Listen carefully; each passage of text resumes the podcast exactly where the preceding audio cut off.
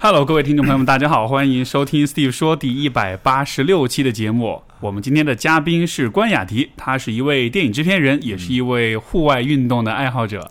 欢迎雅迪。哎，Hi Steve，我突然听到一百八十六期，哇，哦这个感觉是一个漫长的旅程。对，没错，这这一站在我这儿，我来蹭一下啊，我来蹭。欢迎欢迎进站，欢迎进站。我特别高兴能来，这个成为咱们 Steve 说的一部分啊。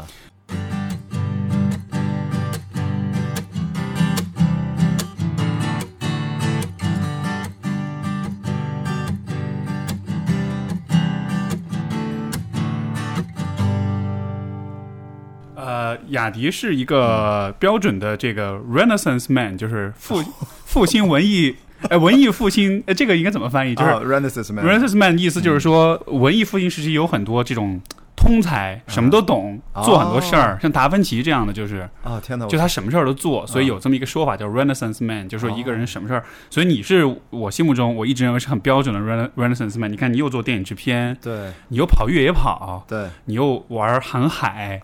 这个环现在正在环球帆船航行中，而且特别特别魔幻的事情就是，这个是前我们刚才在说前段时间，我估计很多听众都知道的一件事儿。嗯，有一位朋友有一天出海航行，然后出去了是几个月？三个月？没没呃，二十四五天吧。哦哦，二十四五天。然后靠岸的时候发现，哎，怎么新冠病毒爆发了？就在之前完全不知道这事儿。对。然后主人公今天来到我们节目上，我在跟你。录今天这个播客之前，正好也见了几波的朋友在上海啊，因为我有一段时间没有来上海了，然后遇到了几个完全朋友的朋友嘛，在旁边，然后都介绍我的时候都已经这么介绍了，说他就是那个那个那个什么的主人公，结果大家都知道，我这次才反应过来，好像的确是有点出圈了哈，这个消息。一月二十号，一月二十号是钟南山，然后去啊武汉说人传人，那天是他晚上说的吧，但是我们一月二十号。的上午十点钟，我们的克里伯环球帆船赛从澳大利亚就出发了，从呃从 Airlie Beach 下一站本来要去三亚，后来改道就去了菲律宾，所以等于是一月二十号到二月十四号这二十四五天的样子，然后我们在海上没有信号，只有收到很简短的每封邮件，只有几百个字的这样的这个纯文字的邮件，然后亲朋好友给我们发了一些信息，我知道了一点情况，除此之外。你不会知道很多具体的人和故事、原因等等都不清楚，而且当时不是我们关心的重点。我们的确当时在认真的比赛，没错。我在青岛号上，我们十一艘船还在你追我赶，我们在干那事儿呢。结果上了岸，呃，我是二月十三号晚上靠岸有手机信号了，然后大家。中国船员会悄悄的打开手机，一刷一下微信，就噔噔噔噔噔噔，天呐，就进入到真实世界了，回到真实世界了。对对对，所以说就看了几个小时啊，所以一直到二月十四号白天靠岸，所以那几个小时就是不停的在刷手机啊，就是一直在在补消息啊。没错，这个我我我我估计当时你可能是崩溃的。其实当时谈不上崩溃，当时就有点就是那种你知道吗？就大脑的有点像电脑。突然的手机吧，手机就是说储存突然就数据太多了，带宽有限，你有点宕机的感觉。没错，就有点懵逼嘛。那一般说懵逼，就懵逼的一种表现，我觉得就是 直接宕机，就是不知道该怎么处理，也不知道从哪处理开始，它得消化一段时间啊。我也是大概花了几天，花了两天、三天、四天。反正小一周，然后慢慢的梳理这些事儿才能消化。嗯，你你我也有一直看看你微博，然后你也写很多东西。在那之后，其实你对于整个疫情啊，这个包括海外的华人，其实都关注很多。所以这个也是我今天会想跟你聊的。哦，但是就我们先我们先时间呃倒转一下，先回到过去。嗯，我最早了解你是其实是从越野跑开始的。哦，然后你其实是我认识的第一个就真的是。参加就跑越野跑的朋友，然后是从什么时候？我记不得了，蛮早的，反正几年前啊，就对对对对。但是就呃，因为我以前我自己也跑步，我跑过最远距离也就十几公里吧。啊，然后越野跑是我最开始了解到这个项目，我觉得还蛮不可思议的。因为你你最长跑过多多长距离？呃，如果是一场比赛，单场比赛不间断的啊，三百三十公里，三百三十公里一直跑，因为。当然不会一直跑，因为你该休息的时候要休息。但是每天睡觉两小时，然后基本上六天六夜，一百五十小时的关门时间。我那次完赛是一百四十多一点儿，然后等一天睡两个小时，翻山越岭两万四千米，累计爬升两万四千米。所以，所以我最开始了解到这个项目，我就会觉得是是什么样的神经病才会去做这种事儿？对，跟我 好几年前想法一模一样。没错，我一想，这边这帮人疯了吧？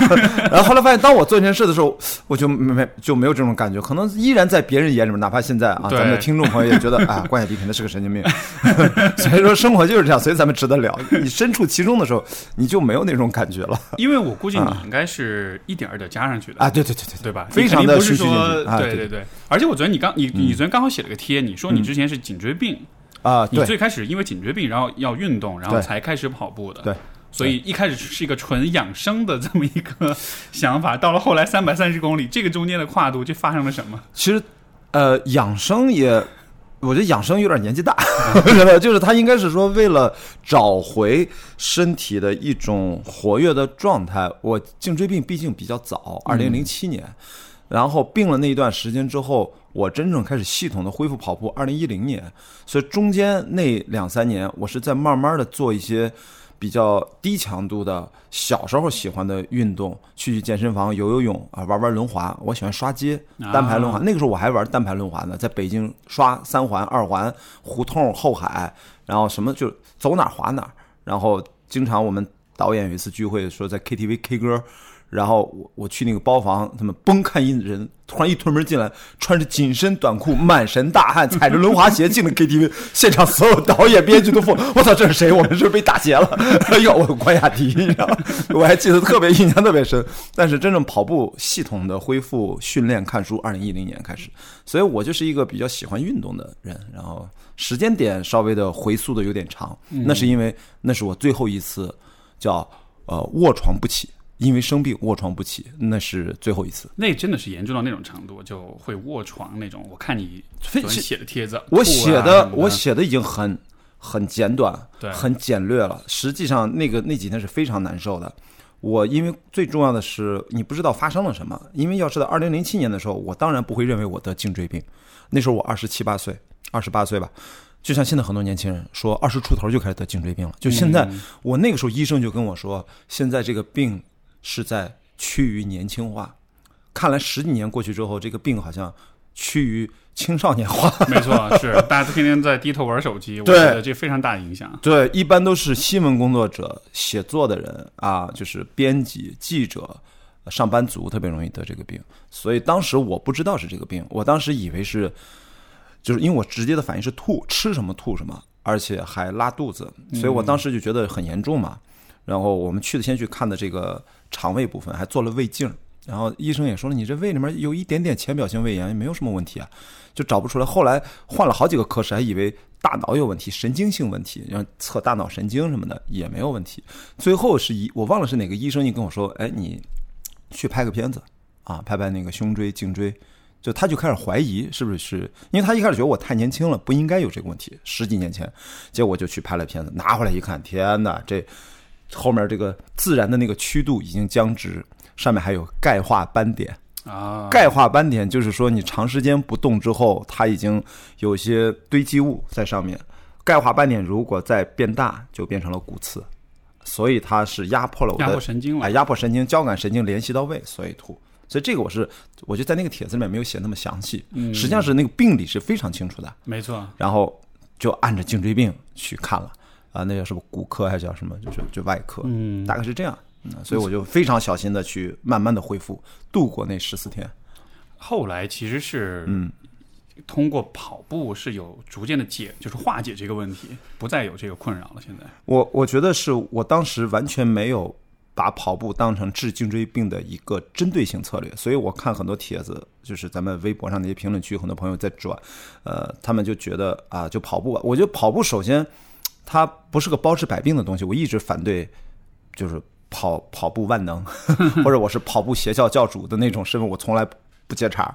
我我只是觉得跑步是你要去呃从事自己喜欢的运动的一个基础性的一个热身运动，它是个底层结构。你像你你玩羽毛球，你踢足球，你任何的户外运动，只要你的心肺你稍微得出点汗的啊，有氧或者是无氧，你。跑步是一个最基本的动作，要移动身体嘛，所以呢，你把它当成一个打底。所以我当时只是觉得，我应该呃稍微的活动活动啊，然后我看了一些跑步的书，挺感兴趣的。本质上是因为最早看那个《天生就会跑》那本书，哎，我看过，我也特喜欢那本书。哎，就是就是因为我这人就是一旦被好奇这个心被吊起来了，我说哇，太棒了吧！然后那个时候还不敢去想象，也去跑那么长距离的，然后就去先找书看。我的性格就是先找先先先在理论层面啊，感性层面，从理性层面都分别的都来一下，然后我再去实践。没错，我其实是因为这个，我在那个时候真不是为了要。治疗颈椎病，但是那时候我已经知道了，只要你多活动，就不会有感觉。是那个最早这个越野跑，我也是从那本书里面了解到，对，里面有讲嘛，有一些人参加这个跑步几百几百英里的那种跑，就天哪！然后结果你也是看了这个书，对，Scott Jurek，没错，没错。那那所以就你后来又是怎么？所所以，我理解这个跑步的距离其实是一点一点加上去的，一点一点。嗯，是什么让你？嗯，因为一般。一般的跑者可能马拉松，对吧？嗯，就四十二就差不多了。嗯，是什么让你觉得说这不够？就我要跑一百公里、两百、三百？我觉得是你有没有生活里面这种感觉？就是经常我们会不知道莫名其妙的原因，会预见性的预见到未来的样子。我经常生活里面就我觉得狂想。或者有些说说难听点发癔症，就是觉得神经病的，就是我经常会预见到我未来的样子，嗯，就是个脑海里有个画面，对，就是特别像降临那个电影。啊！如果我们学会了外星人的语言，突然你未来的一生摊在你的面前啊，然后你还会不会做不一样的选择呢？其实并不是，因为人生的意义是在于，就算是命是注定的。现在物理学不是也越来越印证这些相关的一些东西，就是你的自主意识的这种可能被被被剥离掉的问题啊。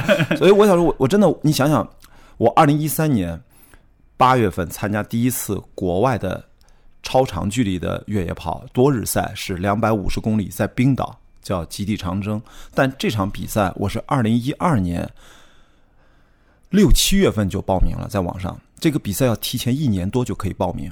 Racing the Planet 一个香港公司做的一个环球的多个地方的沙漠多日赛。然后我因为朋友介绍，我知道了有这个赛事。然后我想说的是，我的第一场马拉松。实际上，二零一二年的九月份，北京国际马拉松，也就是说，我在报一个两百五十公里的比赛的时候，我其实连全马都没有跑过。我刚刚，我记得我是在二零一二年的七月份参加了一个四十公里的一个慈善的野外徒步，也是越野跑，也边走边跑，四十公里是个慈善赛。我一完赛了，我就觉得四十公里没问题啊。我后面马上想五十公里在哪儿，然后马拉松在哪儿，我知道就按照，然后一百公里在哪儿，但是我觉得。再过一年，二零一三年八月份的时候，我是可以完成一个两百五十公里的多日赛的，所以我就报名了。而且，所以我的意思说到那个时候，二零一三年的时候，我其实已经知道我应该要去巨人之旅了。就是我一回来就辞职了嘛。我我二零一二年的呃七八月份的时候，给中国第一届组队去参加巨人之旅，就这个三百三十公里比赛的人，那四个兄弟，我现在都是最好的朋友啊，高清，然后子晨。呃呃，杨建国、于雷，这都是我现在也是跑步最好的朋友。他们是代表中国第一次组队赞助商，嗯，他们是有中国选手去参加这个比赛了。然后我从一三年，我一二年的时候还不敢想象自己去参加这个三百三十公里的比赛。一三年我从冰岛回来，我就知道，嗯，我会去那个三百多公里的比赛的。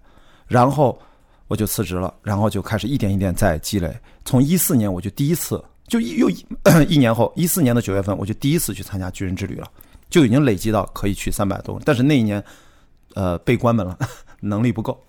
就是说时间到了啊，时间到了，我我我在两百公里的时候，呃，差了十四分钟，比规定时间晚到了十四分钟，就被在那儿关门了，叫 Great s o n 那是一个非常难的一个大战，大家都知道那个点非常难，那个点你要过了，后面应该都能过。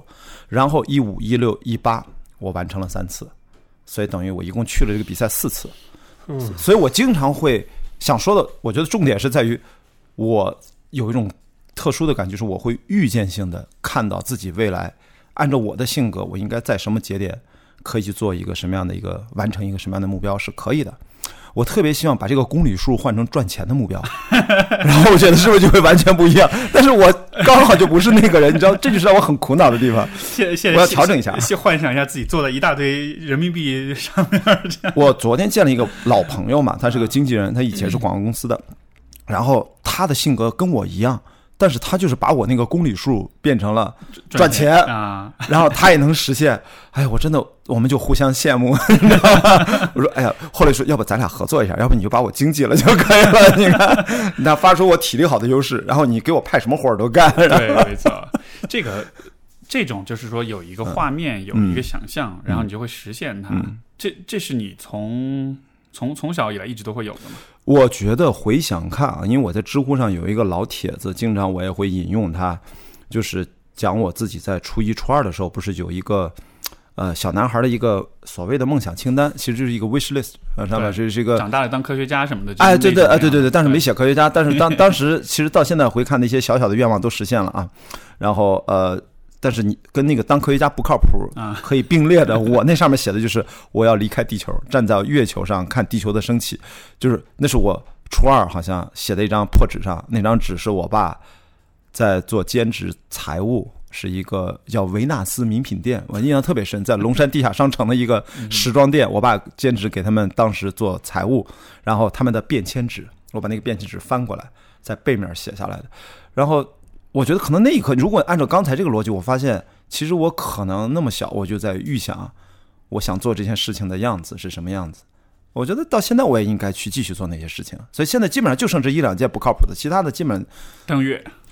呃，这个对呃，其实登不登月没关系，我觉得离先离开地球嘛，先离开地球。嗯，这个这个倒我觉得应该不远了。我觉得人的这个航天旅行，我觉得其实不用那么呃矫情。我觉得。哎，那个是猫挠的是吗？天哪，猫挠成那样啊！不行，我们插播一下，我一个。然后呃，比如说我我我我是大概在陆地上不是折腾了七年，我就做一个项目，还算比较专注吧。我前面做电影大概十几年、二十年，过去七年等于我一三年辞职开始吧，然后我就去从一零年开始越野跑，到一三年辞职，到一九年结束，一九年开始帆船了嘛。大概等于，一零年到一九年，我觉得这九年吧。我越野跑是非常专注的，我把所有其他相关的项目都停了。我从小踢足球长大，二零一六二零零六年研究生毕业之后，再也没有碰过足球，一次都没有碰过，到现在。所以我是做一个项目就会扎下去，花一些时间先学习理论，然后去实践。所以我觉得，呃，陆地算是通过越野跑、登山，我也登了几座雪山，那个是玩票，纯玩票啊。然后我在陆地上采用的最朴素的方式，看看这个世界。我觉得最简单就是这样，因为我们去一个地方比赛的线路都是最经典的徒步路线，我们都是在徒步路线上比赛，肯定不是那种没有路的地方，那没法跑。对，所以呢，就是还不是说人迹罕至，还比较安全，这跟大家想的不一样。嗯。然后呢，环球帆船赛呢，不管是多人赛，还是我以前呃我以后想做的单人，呃单人的环球跨洋航海，我觉得是从陆地到海洋换一个方式，再看一看世界。嗯。那再来个六七年，至少我觉得至少。啊，帆船、帆板、水上运动都可以，那个都是玩儿，我就帆船为主。因为你在海上想去看看大海，帆船是唯一的选择，都没有第二个。你说哥斯达游轮什么就那种，那那那是游客，那是另外一回事儿。我觉得再过六七年以后，我觉得再换成空中，你再把这个地球看一遍。所以我我说的那个目标啊，其实是一个折中方案，我觉得就是。你看，比如说跳伞，最近不是出现了这个特别悲伤的这个消息，一个亦庄啊，不是他亦庄那个女孩啊，对，意外事故。咱咱们不是评论评论那个女孩这个，我我我的确不了解。但我觉得我想做的，我一定不会去做低空，我对高空感兴趣。我觉得我能从多高往下跳，因为我在五千多米是被扔下来过啊，就是那种花钱教练绑着你嘛，那个你什么都不用干嘛，然后还自拍，我还多付了一份钱，摄影师我们三个人三人行，叫三人跳。然后对着我拍，我觉得我可能如果自主开伞，我觉得看最高能去到多高。比如说《碟中谍》里面汤姆克鲁斯那种，从飞机戴着氧气面罩，七千米往下跳，七千五吧，他那是，哇，那太酷了，我觉得。所以就海、陆地、海洋、天空，感觉就是要把这三个维度都玩遍，然后你就可以死了。我就对自己说，我说你就可以死了，在这之前不能死。这个这这是否也能反映出就是你的这种是对生活、对生命的态度？就是其实你做的事情都是体验型的，相当于。你你关注的其实不是说你积累了什么东西，而是说这些事情我都要去做，我都要去尝试，然后好像就好像你是更注重这种体验的。因为我觉得人的思考，咱们从呃，因为我我也看你你翻译的书，对吧？咱一会儿也可以聊聊，对吧？因为我在机场刚上市的时候，我在国外就看老头儿两个老头儿一个老太太，就五十多岁，不是老头老太太啊，应该都中年人吧，就在机场在那翻翻的同一本书。就是生儿生活的十二法则，就这本书，对我就当特别震惊。人生十二法则，啊啊，对对，就人生十二法则。所以我后来我就马上买了嘛，我就是我先买了英文版，我就看了两章，就是因为挺厚的。当时我看英文书真的很慢，我的英文阅读能力，电影以外，对，都不是那么的熟练。我看电影书还行，因为啥都知道，你自己就是阅读速度快一点。我自己觉得是因为大脑的思考方式模式的问题。我其实体验的人生，我觉得当然没说错，但是本质是我觉得通过。户外运动，特别是偏极限类的，它能够刺激我的大脑。我觉得，就是说本质一点，就是分泌的化学物质的配方会不同，因为你每次去的环境不一样，你应对的这种自然界的变化和你做出的反应不一样。每哪怕只是越野跑，你跑的每一次的路线都是完全不一样的。你是不用抱着任何的那种，呃，就是都有新的。可能性发生，然后从陆地到海洋，整个运动模式、自然环境全变了。我这次等于大概有七八个月，已经在这个环球航海的大型帆船的体验已经有了。我后面还要学小船，自己一个人怎么开。这次是二十个人一起开一个七十英尺的大船，我只是水手之一。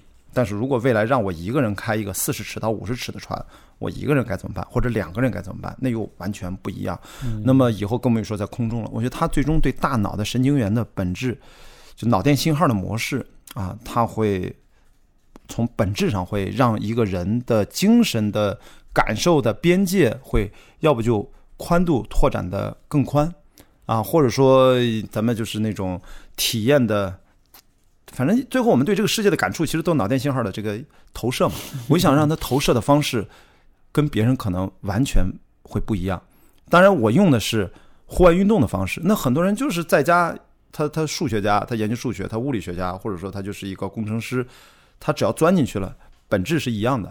我这个呢是比较最原始，我就回到原始人了，就是靠身体的这种体验来嗯收接收信号，刺激大脑。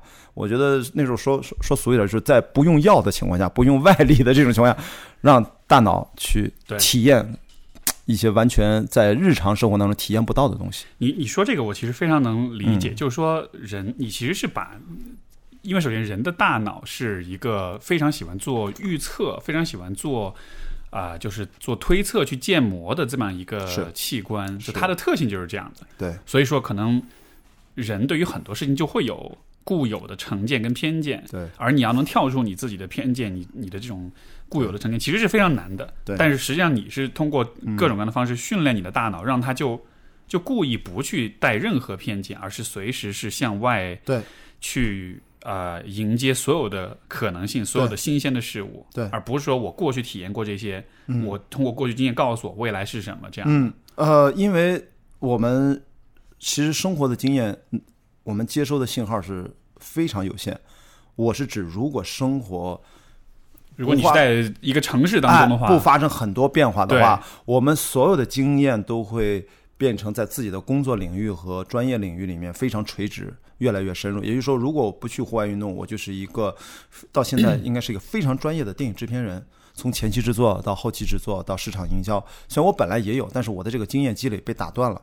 我把它换成了生活经验，还是偏向户外生活的经验，所以我自己自己理解就是说，把这些生活经验不要浪费啊，都把它换成稿费先，然后看看这个剧本写出来是不是大家爱看的。我是有信心，我认为大家会爱看，因为这样的生活经历很少有人有，呃，特别是在电影行业里面，啊，几乎就没有第二个人有。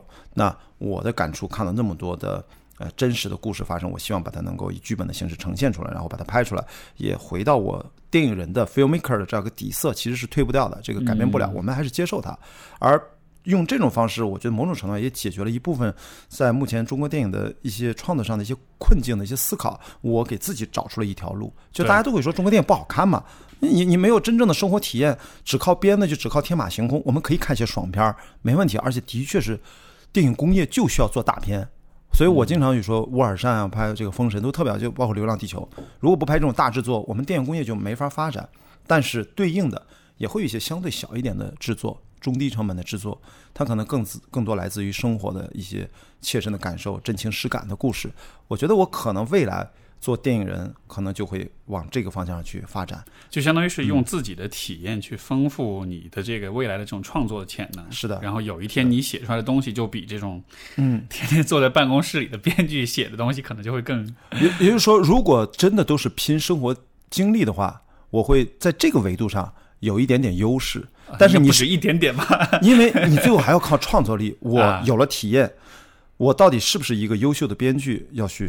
要去创作才去检验的，有可能我写出来剧本不够好，那我就要去跟非常好的职业编剧去合作。就电影就不要认为自己什么都行。当然，我觉得这些观念也是我在户外经验里面得出来，就是你要对自己特别诚实。我甚至认为，在海上运动这大半年的给我的航海经验，我也发现，帆船运动可能要比陆地运动要更加对自己要诚实。嗯，你在陆地上，在山里面，虽然我们经常我说一个人在山上，但实际上那个自然环境没有那么危险。呃，哪怕是登雪山，理论上你也有个夏尔巴吧，咱也不是自由攀登，咱那也不是阿尔卑斯式攀登，咱们是那种商业式的喜马拉雅式的攀登，你也不会孤独真正的一个人 啊，除非你自己掉到冰窟里面救不了你，那是另外一回事情。但是在海上，如果现在还好是大型帆船，如果我要一个人去航海的话，它的容错率是非常低的，对，也就是说你真的不能犯错。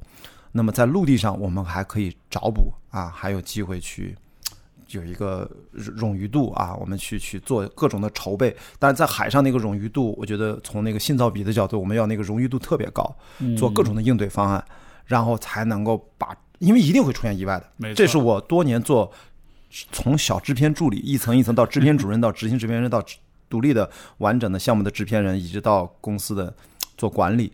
都是训练这个思维，都是要预判风险评估，其实一样的。所以说我估计要航海，要对自己的弱点不足要看得特别清楚。所以我说做剧本，我就把我最擅长的完成。如果刚好写出来真的是大家都特喜欢，那当然是最好。但是如果不行的话，我们就找到特别职业的编剧，大家一起合作，完成一个要达到一定创作水准的作品，才能拿得出手。不然的话。别对自己过度自信哦。我我很喜欢你说那个，就是你得很对自己非常诚实，因为实际上你需要考虑到你的弱点、你的不足，所有可能会发生的事情，就好像是这其实是很挑战一个人的自我，甚至是自尊的，因为人们是不喜欢看到说我是有缺点，我是不好的。但是对于你来说，你反而需要。就好像是把所有的缺点要一一的掌握清楚，对，因为这样子对于对，当你去比如说做户外运动的时候，对，这样去挑战的时候，这次这其实才是最理性的方式，是最安全的方式。或者这么说，就是每个人都有缺点，我相信，呃呃，Steve 也好，雅迪也好，我们都有各自的缺点，但是一定要清楚你在做的这件事情，你的缺点会不会让你做的这件事情会致命的起到致命的伤害？那那这么说，比如说你跑步的时候，你觉得你有什么缺点是会阻碍到你跑步的？我想说的就是。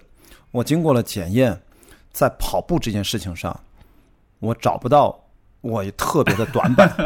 我唯一的短板就是我不想跑得快啊，就是因为我这是一个风险评估的结果。因为我跟很多业余爱好者，他们都达到了业余跑者里面的精英水准，他们甚至都可以跑出名次的那种。而我从很早，因为我很痛恨公路跑，就是北京国际马拉松、上海国际马拉松都是在城市里面，在柏油路上跑，这叫公路跑。我们 trail running 都是在自然环境当中，石头地啊、泥地啊、山地啊、草地啊，这就是 trail running。所以呢，我自己这个这个区别是区别太大了。区别就是你公路跑，你就天安门前跑嘛。嗯北京国际马拉松不就是从天安门出发，然后在奥森结束嘛？就这条线大家都知道，全程都是大马路。就就是说，那这个对身体的那种要求，呃，跑的技术过程也会。它对你动用的全身的这个用力的方式完全不一样。公路马拉松实际上核心关键词叫配速，如果你配速掉了，你的这场比赛从专业角度就失败了。就是你应该是一个平稳的一个按照计划的你的速度，不一定全程一样，你可以分段。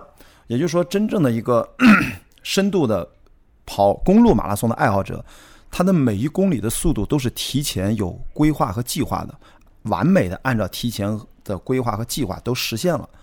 呃，那个误差很小，这是最完美的比赛，叫公路马拉松比赛。而大部分我们这种休闲式的马拉松，就跑跑走走，累了 喝点吃点，反正完赛就行，很 happy。这是百分之可能九十九以上的人都是这样的风格，只有百分之一、百分之不到百分之五的人。是按着规划去跑的，但是越野跑它的关键词就不是配速，而是应变。因为你的补给站和每个补给站之间的路线是完全都不一样的，每一场比赛和每一场比赛都不一样，又是在野外环境、自然天气、环境变化，呃，风什么、海拔，所有情况都不一样，所以我喜欢是啊越野跑，所以我自己的 从性格角度。因为我喜欢的越野跑，它就没有配配速这一说。因为你有上坡，都都在爬，爬得很慢。只有精英选手还能蹦蹦蹦蹦蹦小颠儿的能爬上去。我们这种都很慢。我体重我八十多公斤，你想想，这是在越野跑里面坦克级别的体重。哇这么大体，居然膝盖不受伤的那么多年，我是从来没有受过任何伤，就是因为我放弃了速度的追求。啊，跟其他的朋友特别希望拿成绩要求自己，我从来不在成绩上太过要求自己，完赛就可以，不要受伤。因为我除了去比赛之外，我经常是带着拍摄任务，至少是我一个人自拍。雅迪跑世界这个自己自拍自己的自说自话的，表面上看是个越野跑的纪录片节目，本质上是一个单口相声节目，你知道吗？所以说就是还是制片人思维，就是在在在怎么处理安排，带着我的团队，有时候最少的时候是一个人，最多的时候五六个人，大部队我。机位怎么布置？怎么我们全程还直播？我们都 就跨三国直播，手机直播。我们在二零一六年就做过跨国的这种连续的几天几夜的直播，就是我们都做过这种测试。所以满脑子就是已经对我来说，比赛不是一场比赛。所以我因为我知道要同时兼顾很多东西，所以不能受伤对我很重要。所以我就用的都是非常保守的策略。所以按照我的缺点，哎，说回来就是我身上的缺点，比如说不太。不太会赚钱，这是个缺点。然后，但这个这个跟你刚才说的，你这个不不追求这个成绩，这个我觉得多少会有点关系吧？就好像是那种竞争性，或者说那种对追求名次的那种感觉，不太 competitive 啊。但是就是因为这是体验型的，呃，所以我觉得，因为实际上回头看这七八年，从比赛来看，几十场比赛我从来没有受过伤，从来没有因伤就缺过赛。当然我中间摔倒过啊，因为。摔倒了，受伤了，提前退赛了，这个是有的。但是那个休息几天就好了，因为有我说受伤是指很多我们越野跑的朋友就是受了比较严重的伤，就对，像那种关节磨损呀什么，我估计这个应该呃，你如果是能跑到这个程度了，你的膝盖应该如果有伤，是你在这项运动之前就已经有的老伤。因为你都已经能跑一百公里，就意味着你的训练方式和对这个运动的理解是比较在正确的方向上，你才能达到这一步。所以就是你的身体是有，其实是有可能适应这这么这么长途的这种跑。当然，这就是人们几乎所有的人对这项运动因为不了解，天然的第一大的误会，就是说跑步伤膝盖，都不是说超长距离伤膝盖，就是日常跑步，没错，好多朋友都会觉得跑步伤膝盖。一个跑步伤膝盖，跑步粗小腿儿，那是第二大误解。对，我知道。你怎么全蒙中了？我我知道，确实是有。对对对，就就跑步带来的第二大误会，就是所有的女生都会认为跑步会让小腿变粗。我说你要能把跑步都把小腿跑粗的，你得跑到什么水平啊？就是这都是特别大的误解。对，所以我说嘛，那天我那个朋友还问我，就说：“哎呀，是不是跑步姿势错了？对，就会伤膝盖。”我说是这样，嗯，这只是占三分之一。跑步姿势正确只占三分之一。他说那三分之二是什么？我说一个是基础力量的肌肉力量的训练。大部分人现在肌肉都属于萎缩，这种就没有没有弹性，没有没有劲儿，就说你没劲儿。你没有劲儿，你别说跑步，你任何运动都做不了。你如果不让肌肉发力，你等于直接骨骼承受了这种关节承受了压力，那就很危险。然后你要基础力量训练要均衡，然后还不能只练腿，它是关乎到整个发力从下向上。包括你的脖子、头部不能乱晃，有人跑步呢摇头晃脑的，你知道，你这就不对，你知道，就消耗了很多体能。然后后三分之一，就是第二是正确的跑步姿态，后三分之一就是强度管理，不要太兴奋，为了着急发个朋友圈。今天我你你五公里还没跑顺溜呢，我已经跑了二十公里，你这不就是作死吗？对对对，一个是长度不要啊突然变得很长，一个是强度就跑多快，不要你配速。突然拉得很高，你本来就六分还没跑进呢，突然刷了一个啊，我跑进五分了，配速。那 这都是现在这种社交媒体这种晒晒文化，我估计对这个还是会有点影响啊。就大家当然晒一点这个有这晒一个成绩什么的，我觉得晒没有问题，咱要科学的晒嘛。说到底是吧，说孩子就是咱多看看书嘛，嗯，然后至少是吧，咱咱们常来啊，Steve 说听多听听这期跟雅迪的这个一百八十六期，对吧？然后你就会解除了很多误会，就是要科学的认知，然后稍微耐心一点点，然后你晒出来的东西，让大家觉得你真的哇，你是这么理性又有魅力，然后还有这种毅力实现，比你偶尔的呢，对吧？咣当就晒一下，然后受伤就消失了，然后然后。痛恨这个运动，就跟你说跑步太毁膝盖了。因为我听到好多人明明是你自己的问题，你知道吗？没错，没错。呃，真正的真正的，我身边我想告诉他，就是他是不会受伤的，因为因为我我一开始也不清楚嘛，我只是看了书。但我到了赛道上，发现我身边有多少六七十岁的老头跑超马的，都跑得比我快，我都追不上。那人家膝盖有问题吗？就是说，我的意思说，一定他是从年轻，他不是到老六十岁突然爆发了。而是说，一是年轻有这个运动习惯，到老还可以，那不就也就意味着，那就是我的未来。所以我在赛道上无数次的见到了自己六十岁的样子，甚至自己七十岁的样子。我这是让我心里面还是挺踏实的，就是我再怎么作，我应该不至于变成那种超级大胖子，或者是超级颓废的那种，大概是那样。明白，所以这也是北那个就是这个《天生天生就会跑》这本书里面他所讲的，就是人类其实是适合跑步的，而且而且而且反而是你年纪越大，你的耐力反而越好，你你跑的你反而越擅长这种长距离的跑步。呃，特别是他指的是年纪越大，是指在户外，嗯，就是当然你在公路马拉松上这方面，如果作为业余选手来说，他说的这种情况都是指业余选手，不是指经过十七八岁就开始经过高强度训练的职业。运动员跟不是跟那个比啊，对于普通人来说，是因为你在年轻的时候你没有这样的积累，所以说很多人的 PB 叫最好成绩，往往都是三十多岁越跑到后面四十多岁还能创造 PB，它是基于你原来的是一个业余运动员，所以你的基数比较低嘛。如果你是一个职业运动员，你一定是在十八岁到二十五岁这个黄金期，你就能跑的各项运动指标都是最强的。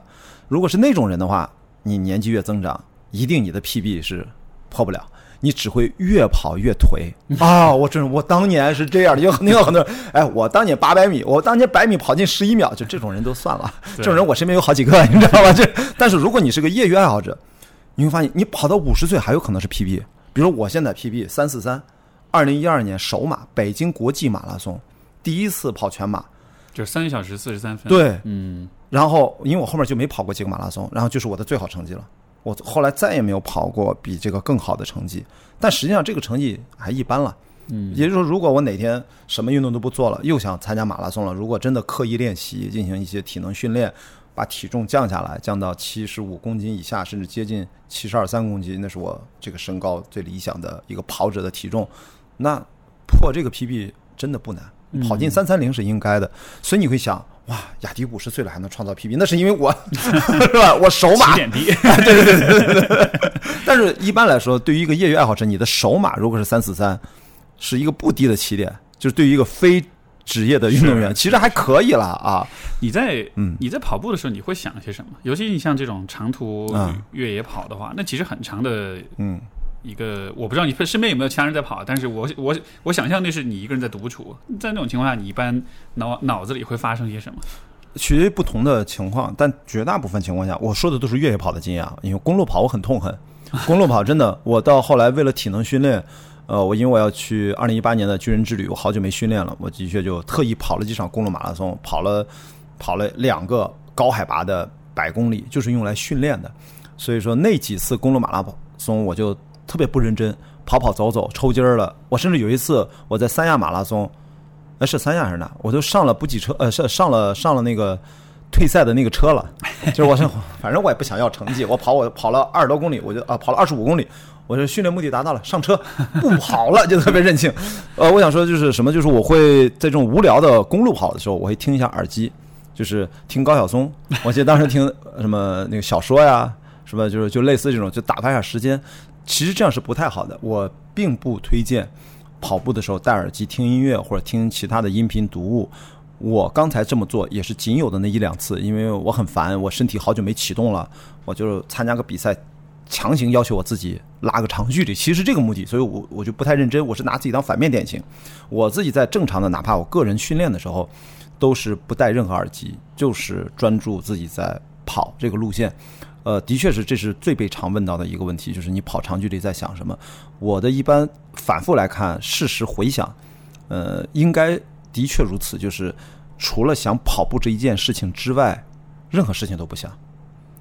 因为大家会认为好像好单纯啊，纯粹，其实不是的，是因为你跑了你就知道，特别是户外，为什么我要推荐大家越野跑呢？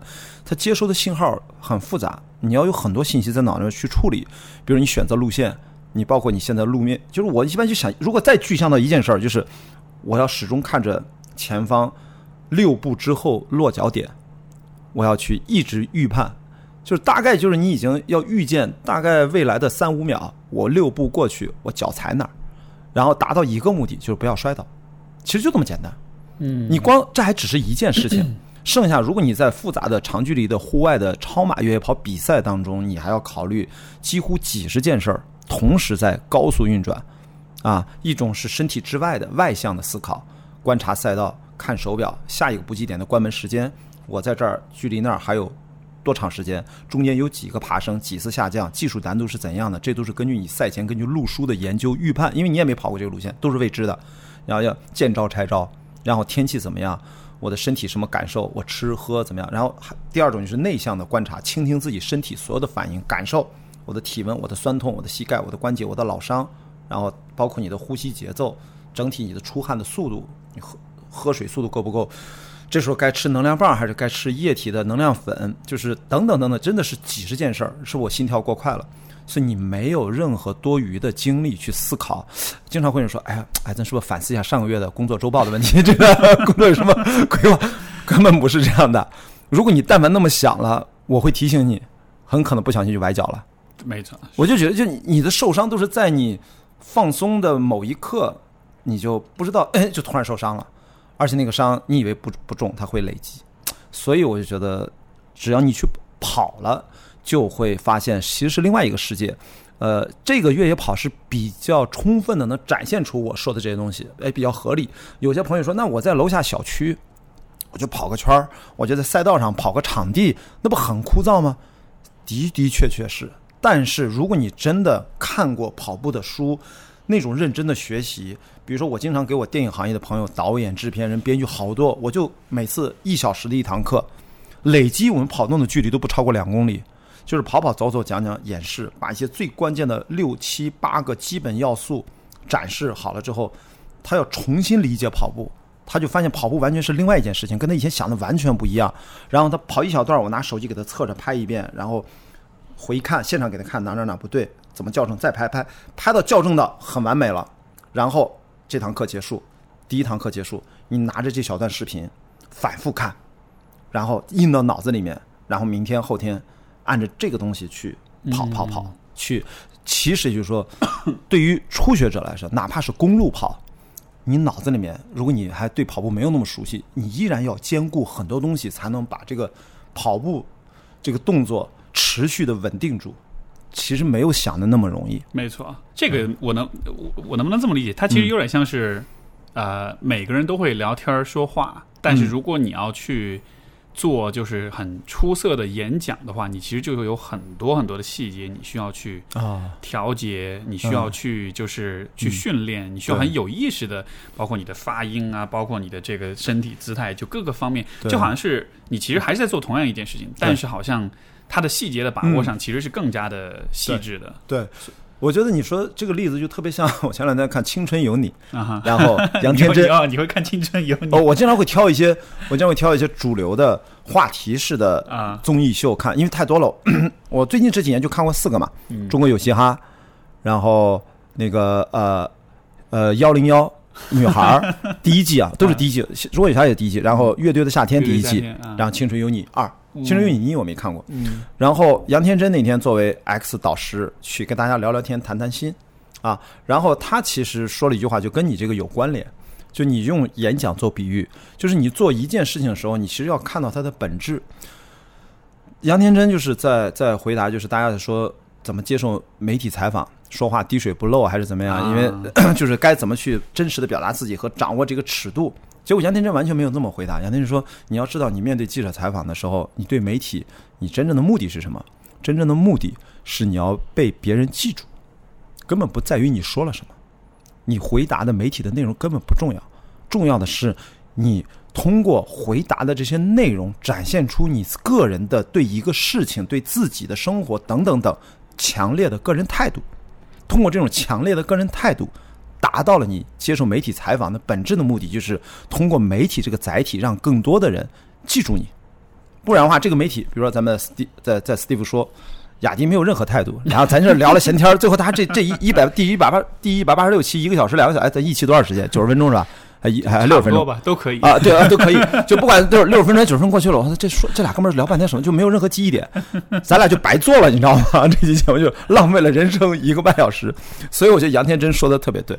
反过来就是说，说到跑步，本质如果一个小时之内，我就说一句话，你就能感觉到。我们都以前认为跑步就把腿迈起来往前跑嘛，实际上这并不是跑步。跑步的本质实际上是一个呃连续防止自己身体跌倒的过程。你用这个角度去理解跑步，你就很有意思。你为什么呢？这不是开玩笑，这是最科学的说法。对对对，大家都觉得，哎呀，雅迪是不是你说过，就是你自己自由跑跑步姿态就是最对的？只说三分之一那个跑步姿态的事儿。我说你不能这么讲。如果你现在是一个小学生，你很可能是对的；但如果你现在是一个三十五或者四十五岁的怪大叔，我就 对不起，我自己就是啊，说的我自己就是。呃，如果是一个不跑步的怪雅迪，然后那可能是你随便跑也是跑错了，因为人体的记忆早就忘了。嗯，因为我们想一想，还不会走路的小朋友刚刚直立起来，刚刚走，他不就是踉踉跄跄的吗？那个踉踉跄跄就是最完美的跑步姿态。就小朋友刚学会的根本不会，不是走，他一上来站直了，他就只会跑，因为他只要靠着身体往前一前倾。利用一个身体的重心和地球的表面的一个夹角跟重力，他利用重心带着自己要倒，但是他只能把腿迈上去，让自己不倒。没错，这就是跑步的秘密。嗯，所以说你的发力是借用，就不要脸，借用地球重力，用自身产生跟地球重力的一个夹角，产生了一个向前倒的力。这个力不是你赋予它的，是地球带给你的，借用重力牵引着你。你用通过身体的倾斜度产就让让地球产生了动力，最后你只是一个维持这个动力，让自己身体不要不要扑街，啪，这就是跑步，就这么简单。这个解释我觉得好有诗意啊，感觉像是你在跟地球在共舞的样子。是的，没错。所以你理解了这个之后，你后边那些技巧都是在这个认知的基础之上延展开的。嗯，那么。一二三四五六七八，从不服不平到最后摆臂，整个姿态，再到你的整个最重要的脚落地的方法，然后最重要是呼吸的配合。等一二三四五六七八全说完了之后，一般初学者说实话，如果不是有运动天赋的或者有运动习惯的朋友，挺难马上手脚协调给我做出来。我说这就是对的，因为你所有的这些因素你没法同时顾及，所以终于绕回来回答咱这个问题。你说跑步的时候你要想什么？你能把这些事给我想明白了吗？这是想明白了。其实其实没事，根本没时间想。你其实得注意力完全放在对，你就你把这件事给我想明白了。你这件事都没想明白，你还说哎哎，上个月的领导这周报到底他会怎么怎么给我 打打评分？A 类 B B 级不可能。这个这个，你你就讲这个对我启发挺大，因为以前我一直觉得跑步像是一个大家都喜欢说跑步是放空的时候，对对吧？就好像是你放你你你跑步就是像就好像是你的。内心和你的身体是割裂，是是剥离开的。你的身体在啊跑跑跑跑，但你你的内心呢是可以借着这个机会干点别的。嗯，但是实际上从你的角度，反而应该是两者应该是统一起来的。或者这么讲，我觉得大家呢有的时候他过早的进入到形而上，就像咱们进少林寺，小时候都看过什么南北少林，什么少林寺。你知道最重要什么呢？你能不能先把马步扎好，嗨，就把下盘扎嗨，那么一练，或者说您先能练到。下山挑水，啊，平行，一滴水不洒。然后你告诉我说，你再去念经、佛学，去思考天人合一的东西。也就是说，咱们现在的朋友大部分还没有对于一个跑步运动，我刚才说在理论上重新真正认知到它的本质，就直接想从这个运动得到精神层面上的感悟，然后反过来，因为我们的精力的能量是有限的。你等于地基没打好的情况下，直接去感悟了，结果这边的错误就会被放大，会被重复。如果你在错误的基础之上，你跑的距离越长，你的强度越大，你受到的损害越多，然后你就感悟不到你想感悟的东西。虽然你在某一个阶段或许真的感受到了一些东西，但很快因为受伤的到来就破灭了，然后就变成了负面的情绪，这个是得不偿失的。嗯啊，所以说就是一个先后关系的问题。没错，我我很喜欢这个说法，因为就像是当你要去追求智慧的时候，嗯，这不是一个速成速速成的过程，它其实是一个需要。呃，尤其我觉得对于古人来说，就是他做很多事情其实都很缓慢的，甚至很多时候可能是以年为单位来做计算。你要当和尚，你要修炼什么的，进京赶考也是。嗯没错，你不是且走走过去一两个月吧？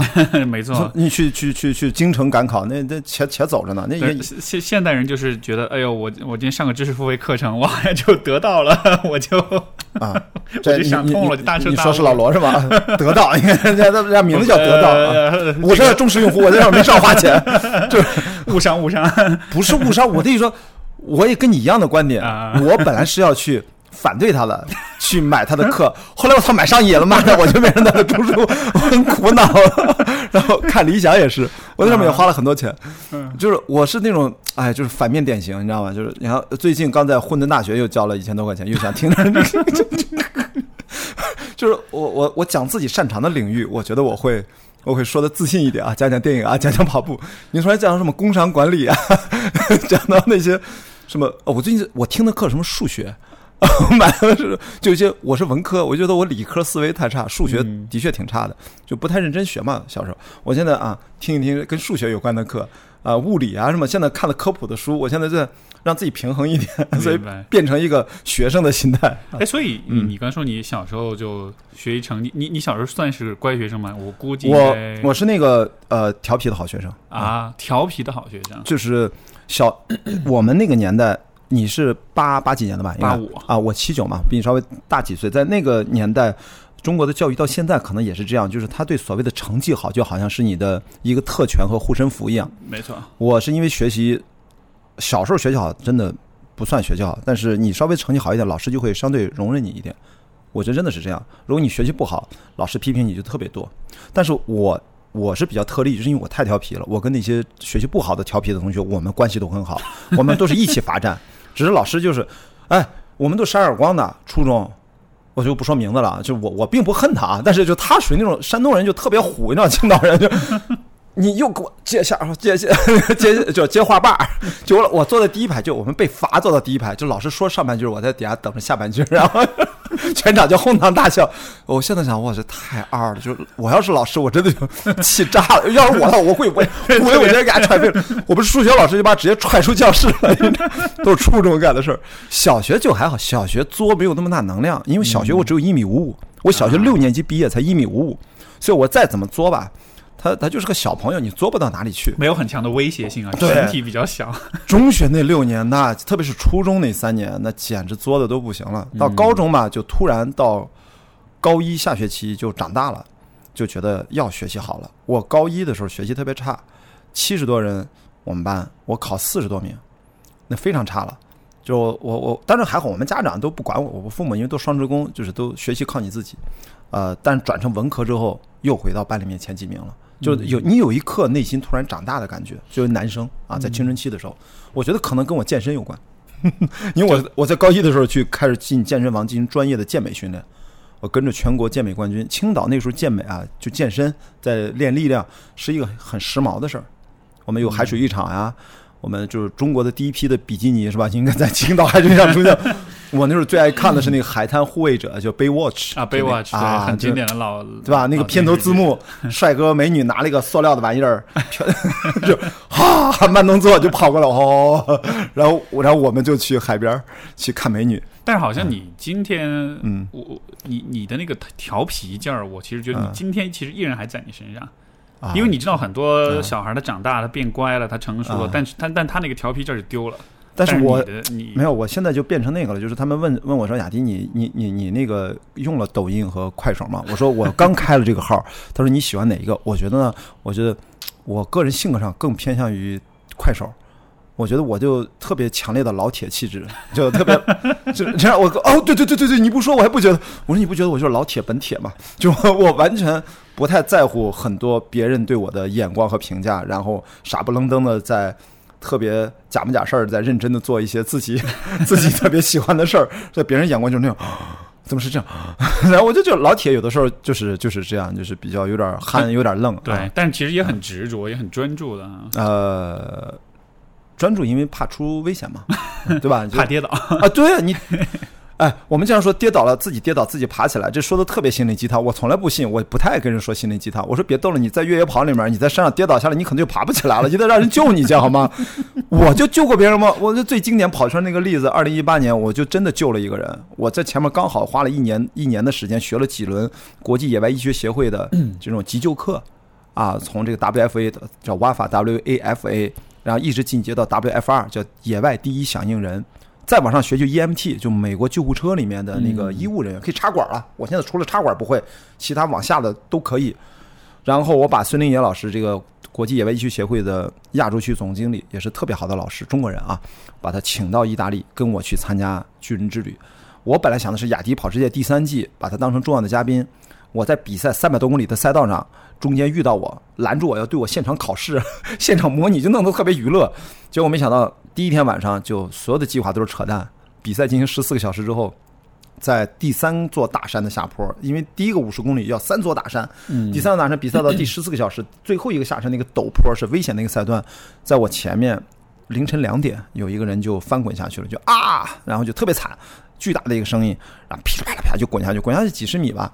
然后我其实看不见他，但头灯就听见声音了，然后我就赶紧冲，当时就没有任何的，就是想什么，就直接反正说 somebody need help，就咔就赶紧冲下去啊，赶紧张罗人跟着下去，然后就做了两件事。第一件事就是各种，我就知道我一个人救不了，你得赶紧带来帮忙，然后各种喊 somebody need help，赶紧下下去就 follow me 什么的。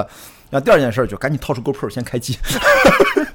作为一个赶快记录下来，对对对，因为我根本不知道我能拍到什么。嗯，然后那个 GoPro 一看，我去，就特别夸张那个血腥的画面，他那个头皮从那割切开，翻出来，特别可怕。我第一次没见过那么可怕的。然后呢，但是现场四五个人下来，就没有人能够做出正确的反应。我一看这个情况，我就说我来 leading，我就说英文，就是跟我我说做最重要的几件事儿。因为我们学过最重要就是首要评估两个三角形，次要评估。首要评估里面你要看环境有没有危险。我们从陡坡下去要一点点下去，他非让他头冲下，脸冲下，等于那么斜着，这么趴在地上。要先看到呼吸有没有大出血，呼吸 O 不 OK，然后是否生命马上受到 critical 有严峻的形式，要赶紧止血，就先摸他身体，一看我就是声音嘛，AVPU 四个级别，对吧？呃，就 awareness，呃呃，a voice，呃 pain 和啊 unconscious，就是你看他处于什么阶段，我就喊你能不能听见我？他对声音有没有反应？他没什么反应，他只处于。A 和 V 就是啊，不是说 AVPU，呃，V 和 P 之间那个状态。然后我第一件事就是把背包先解下来。我说为什么我拿剪刀？我居然带剪刀的人，这标准剪刀。为什么他我们都是背着越野跑剪呃那个背包嘛？他那个脸向下那么搓在那儿，他其实勒着自己脖子了。我们他发不出声音，我不知道是不是因为明显的勒着他，赶紧把他两个肩带给他剪掉，轻轻的，因为你不能动他。所以第一个说动他是。就我们我们不我们不要不要动它，这是最重要的，因为你不知道它是否有脊柱损伤，而排查脊柱损伤是要在次要评估里面去做的。就我们都缓下来了之后，发现最基本的，如果他有大出血，如果他现在气道被阻塞住，这个是最重要的。所以呢，就是马上给他做最准确的处置，然后因为他伤口非常开放，要给他包扎，然后呢凌晨两点非常冷，拿出我的这个外套给他盖上，给他保暖，然后打呼救电话。然后反正就做了最正确的处置，而且全过程还拍下来了。一开始那个 GoPro 就扔在那儿，拍的都是天，就记录的是声音。倒腾完了，我才发现，哦，这个没拍到，我就给它摆一下，搁那儿记录。其实呢，大家会有朋友当时就呀，我操，你这还是拍电影呢，搞得那么假。其实我想说的是，你别忘了，最后我录了四十多分钟的素材，最后是给了组委会，他们给了保险公司，保险公司。凭着这个证明他是意外事故是要给他赔钱的嘛？我们都是买了保险，所以我的那个素材是很关键的。而且还有一个客观原因就是说，我们四五个人下来救他的，我们在那耗了一个多小时。如果我们被关门了，那我后来那个素材还拍了每个参与救助的人的号码号码，对，证明我们可以申诉啊。但是还好，我是完赛了，所以这个事儿我救完人了之后呢，我就没当个事儿，然后一直到比赛六天之后结束了。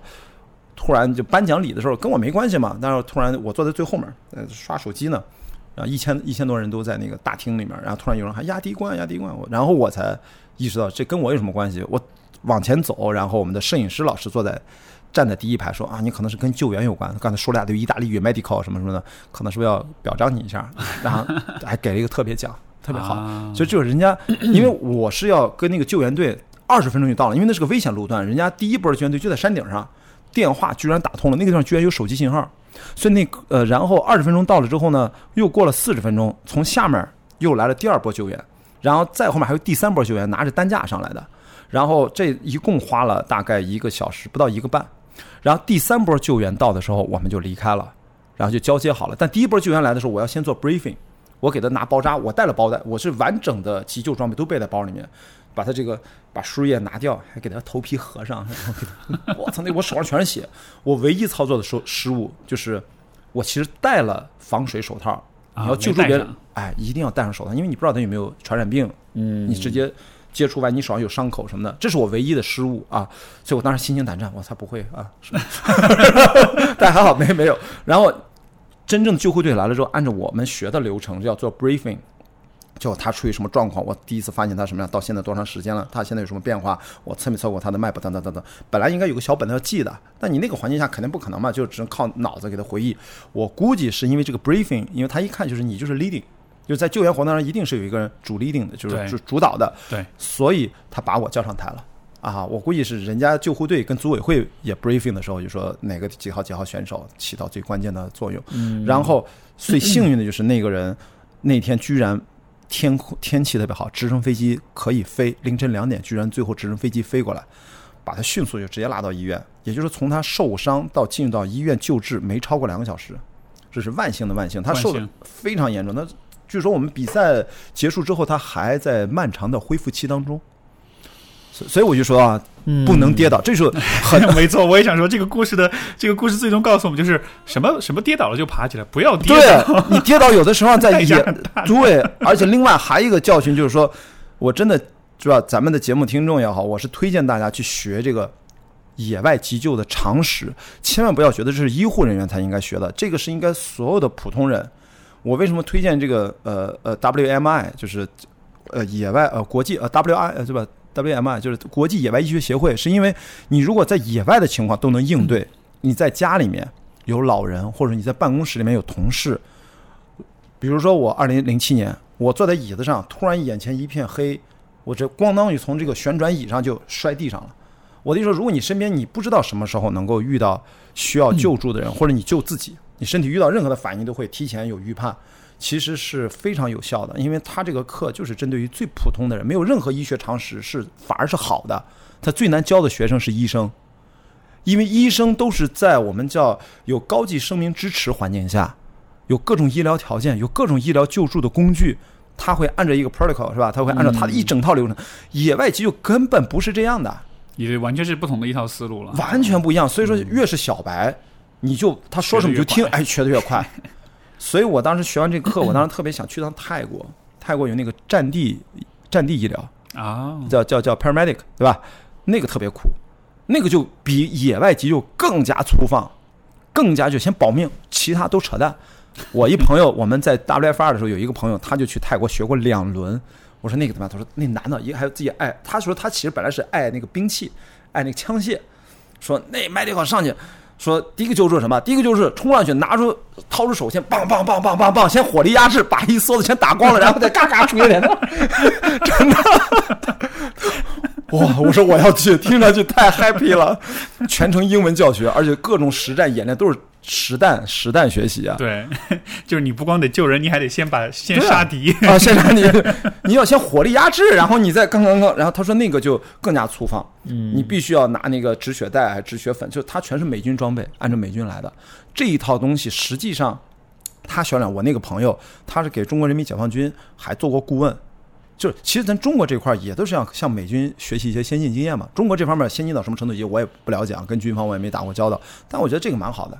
也就是说，咱们如果说你学到那个野战，不用那么野战，等于说野外吧，就这个野外急救，这个你全学完了，你向下可以兼容的。如果你只学了红十字医学会的，只学了一个，比如说心肺复苏按压，就是你向上是你只能解，你只能处理那么一个问题。对对对对，你只能处理，比如说在北京机场啊，你咱这哪哪个机场，哐当谁倒地了，你赶紧给他找除颤仪，怎么能给他直接电或者直接摁下？你你会这个？对。但其实你一整套的首要评估那个东西，其实你 你不知道怎么评估。所以别别别人明明有心跳有呼吸，你该该跟那按啊？对对对对，我们那次看了，就是有一个试试那个新闻，他就是明显 操作操作错误。所以说他这个我们说，呃，野外医学协会教的这个叫急救课，我们不需要是医生。我们因为做的不是诊断，我们是一套科学的方法，在短时间内做的是判断。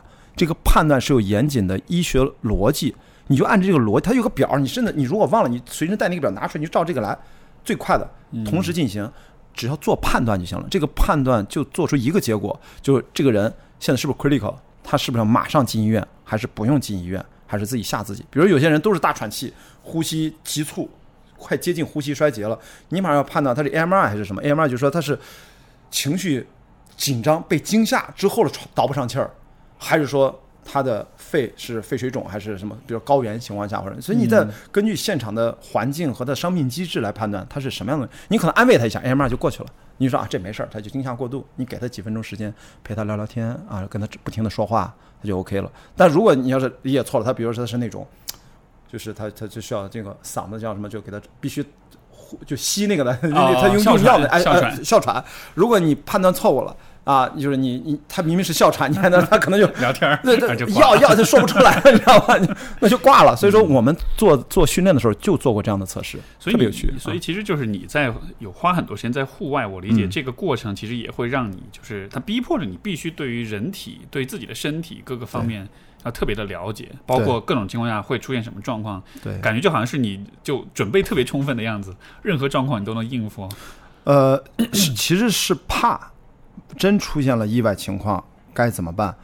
我我的确是二零一六年的时候在登雪山的时候，在高海拔六千五遇到过一次幻觉，那是一次不该发生的意外。就是我们特幻觉啊，幻觉，因为缺氧导致的。不不是太饿了，所以我说很傻逼的事儿，就是 我们我们去登阿玛德布拉，那是一个技术性山峰，六千八百多米，将近七千米了。我我们三个人，领队加贴身夏尔巴，就三个人是最小的商业登山团队，不能再少了啊！还等于是二带一带我特安全。结果我们三个人就犯了一个最基本的错误，最严重的错误就是他以为我带吃的，我以为他带吃的，我就带了六根能量胶，我们就从大本营出发了，然后从 C 一出发。连续十五小时冲顶，然后下山的时候到六千五，然后我就饿到晕了，饿晕了就开始出现幻觉。幻觉是你你你你你就以为自己死了，你就以为我现在是灵魂在这儿看着整个喜马拉雅八千米的群山在我面前，然后太阳就要落下去了。那那大概六七点了，我们在下撤嘛，然后我的夏尔巴这样就一直把我往下拽，他已经知道我幻觉了，我就跟他争吵，哎，跟他都是英文交流，他说你别到了。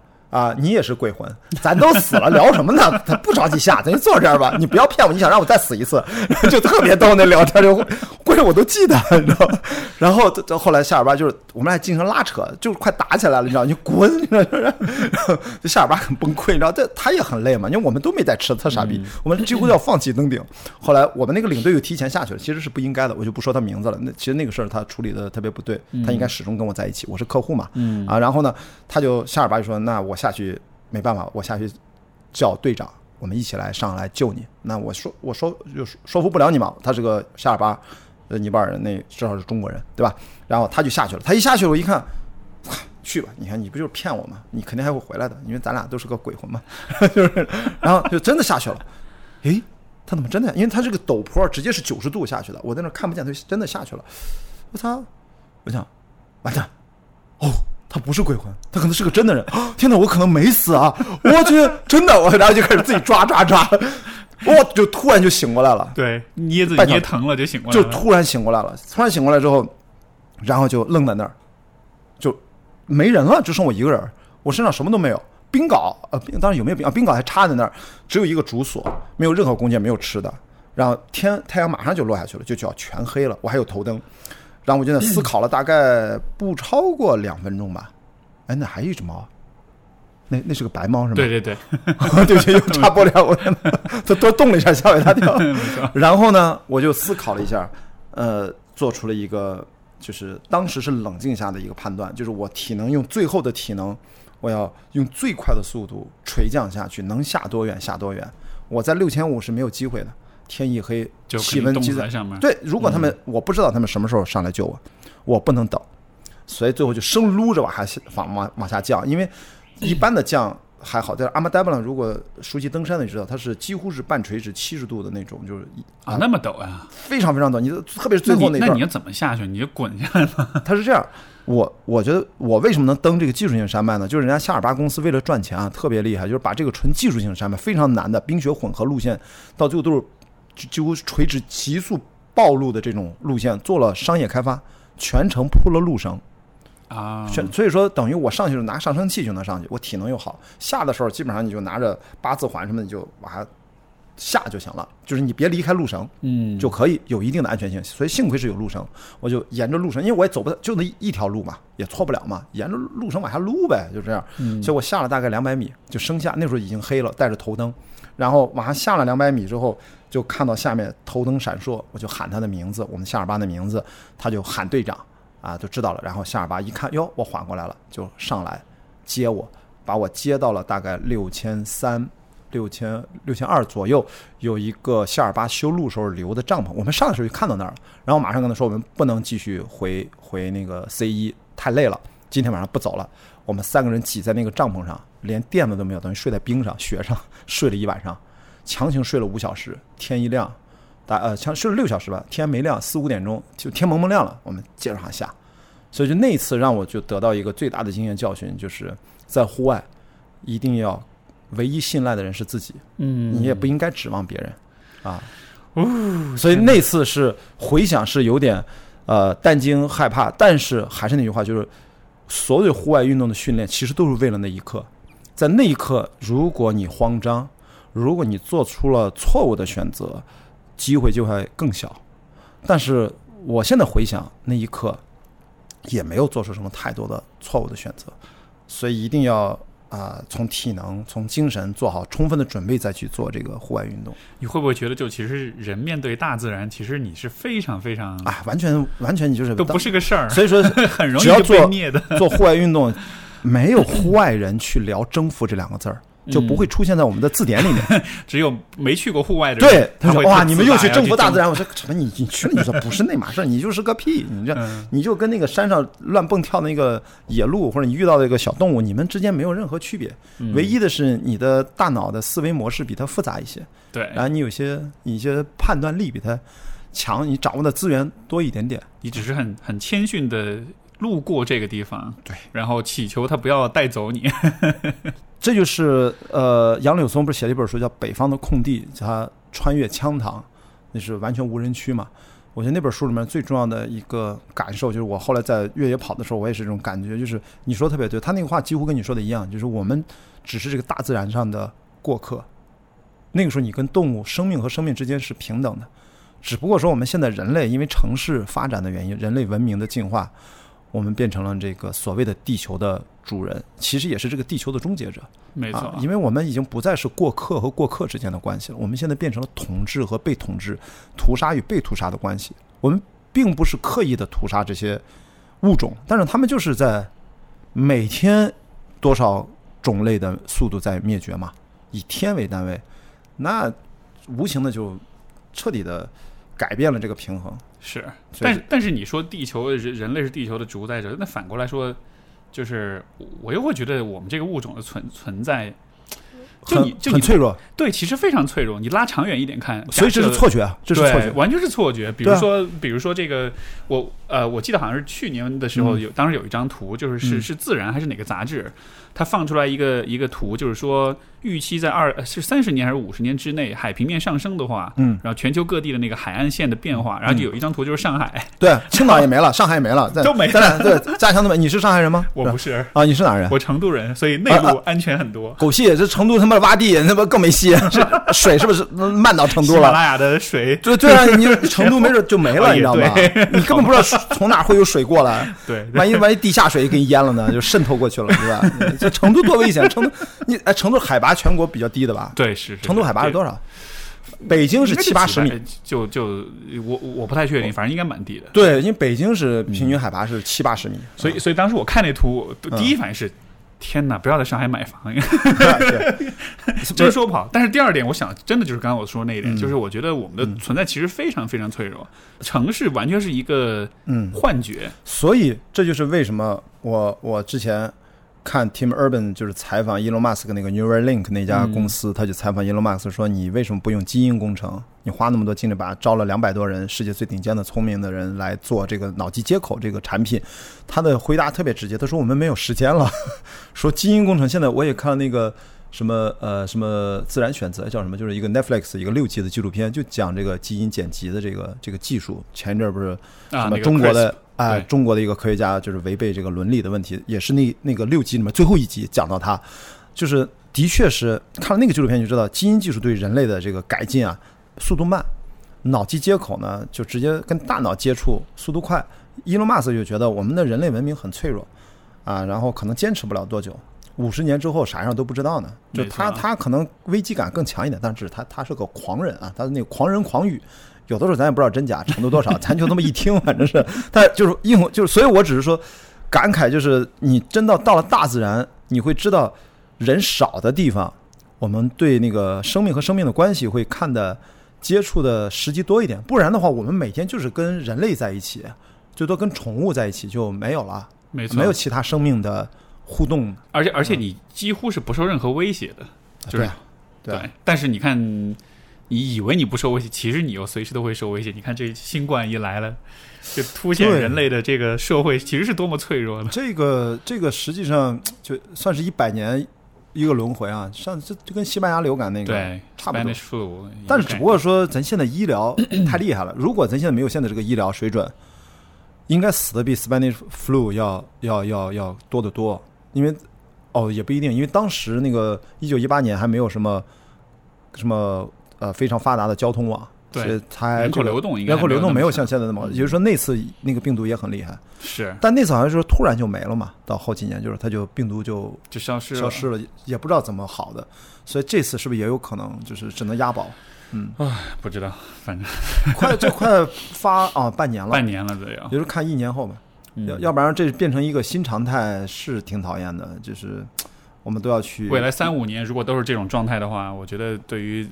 应该说，对整个人类社会的这种整个对历史的这种轨迹，可能都会有影响啊。我我我是觉得，反正会人，因为还是相对聪明一点吧，就是他马上就会找出一个姿势去适应 适应。我觉得我当然是挺悲观的，但是在悲观当中，一定人是一个生存能力还是挺强大的，适者生存，然后看谁调整的快。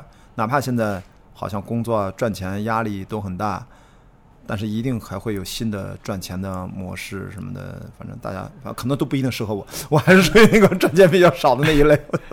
我我我前两天不是这个好这个像 Facebook 好几个公司宣布就是有员工永久性在家工办公嘛，然后我一看微博上一个帖子说，对，说接下来千万不要投资商业地产，写字楼未来 都都会。我觉得写字楼可能以后都会变成别的场所，对，变成一些。我我不知道是什么样的场所，反正变成一些公益性的机构，变成反正它它它它都是空的嘛。是没错。呃，你在你在疫情期间，其实我看到你有有做蛮多事情的，比如说你有做很多这种就是各种海外华裔的直播呀，连线大家做一些讨论什么的。就这个这一块的话，就是能能跟大家讲讲吗？哦，这个起因特别简单，就是因为四月四月四号那天是我们的一个哀悼日，是吧？还是四月五号？四月四号吧。然后。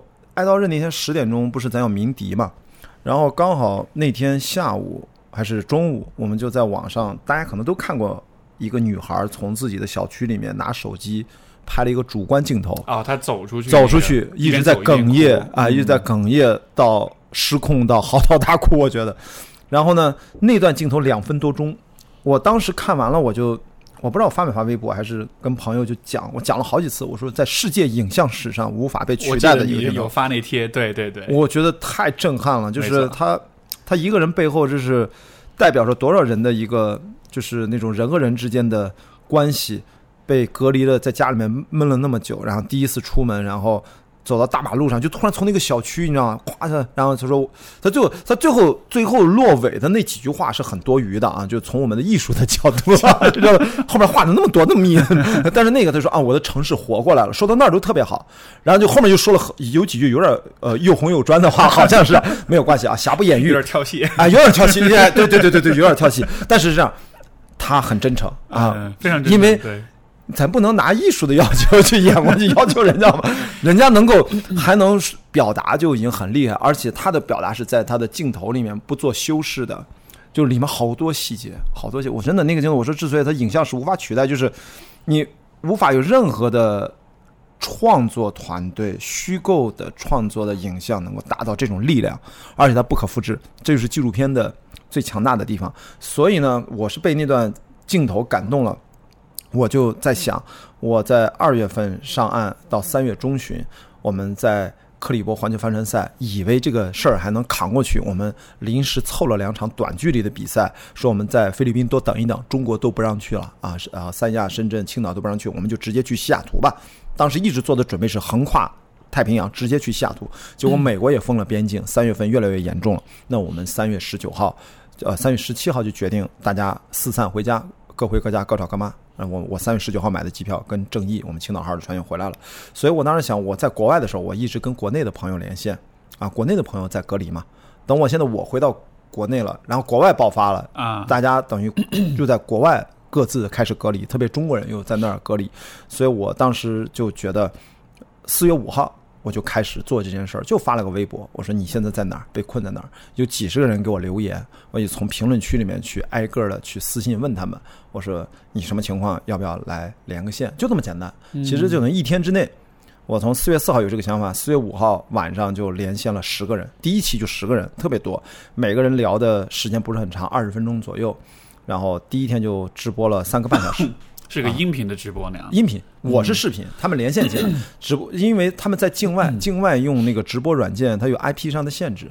目前大部分软件是海外不让直播的啊，除非你会翻墙，那你翻回到国内，翻回到国内为了个直播。所以第一个于莹呢，他是一个我们越野跑的好朋友，他也玩跳伞，玩翼装，然后他在他也玩攀岩，他在泰国玩攀岩。所以第一个鱼营是有视频连线，后面的九个都是音频连线。在我就做了十期，在两周之内，中间只有一两天没做，其他都是每天每天那么做，做了大概将近六十个人啊连线进来，然后有的是视频，三四个是视频嘛，其他都是音频。你这个所有这些做下来之后，你作何感想？我觉得其实就是主要是百分之九十以上都是陌生人，然后我觉得完全不认识在网上的路人，我后来呢把他们就是都加到了一个群里面。就是海外疫情下的中国人的，呃，这个整个十集节目里面的所有的嘉宾都在这里面，呃，大家世界各地啊，然后给我最大的感触就是大家还是怎么说，就是最就是特别能够通情达理吧，就是比我大家网上的一些所谓的言论，其实绝大部分都都是错误的。我觉得就是大家都把这把这在海外的中国人想象的好像是一些异端一般的存在，我觉得简直太夸张了。实际上。他跟我们没有任何区别，只不过是他因为工作，因为因为学习啊，因为家庭，他有的是是吧，跟着亲戚啊，或者就老公孩子什么的就住在那儿，被困只是探亲嘛，都有可能，就最普通的普通人。但是呢，就是大家我觉得就是在这种慌乱的这种狂躁的气氛下，很多人通过网络都不知道自己在做什么，也不知道自己在说什么，没错，然后也极其不负责任。人在我觉得人在恐惧的状况之下。就会会更多的看到，就是别人和我之间的差异跟区别，但他但他忘了的是，其实人与人之间的共同点是大大的超过差异的。所以这就是思考能力的一种要坚持啊，要不然人在这种特殊的情境下，我觉得人突然就丧失了思考能力。当然，有种可能就是很多咱也知道，现在不是后来大家看那个。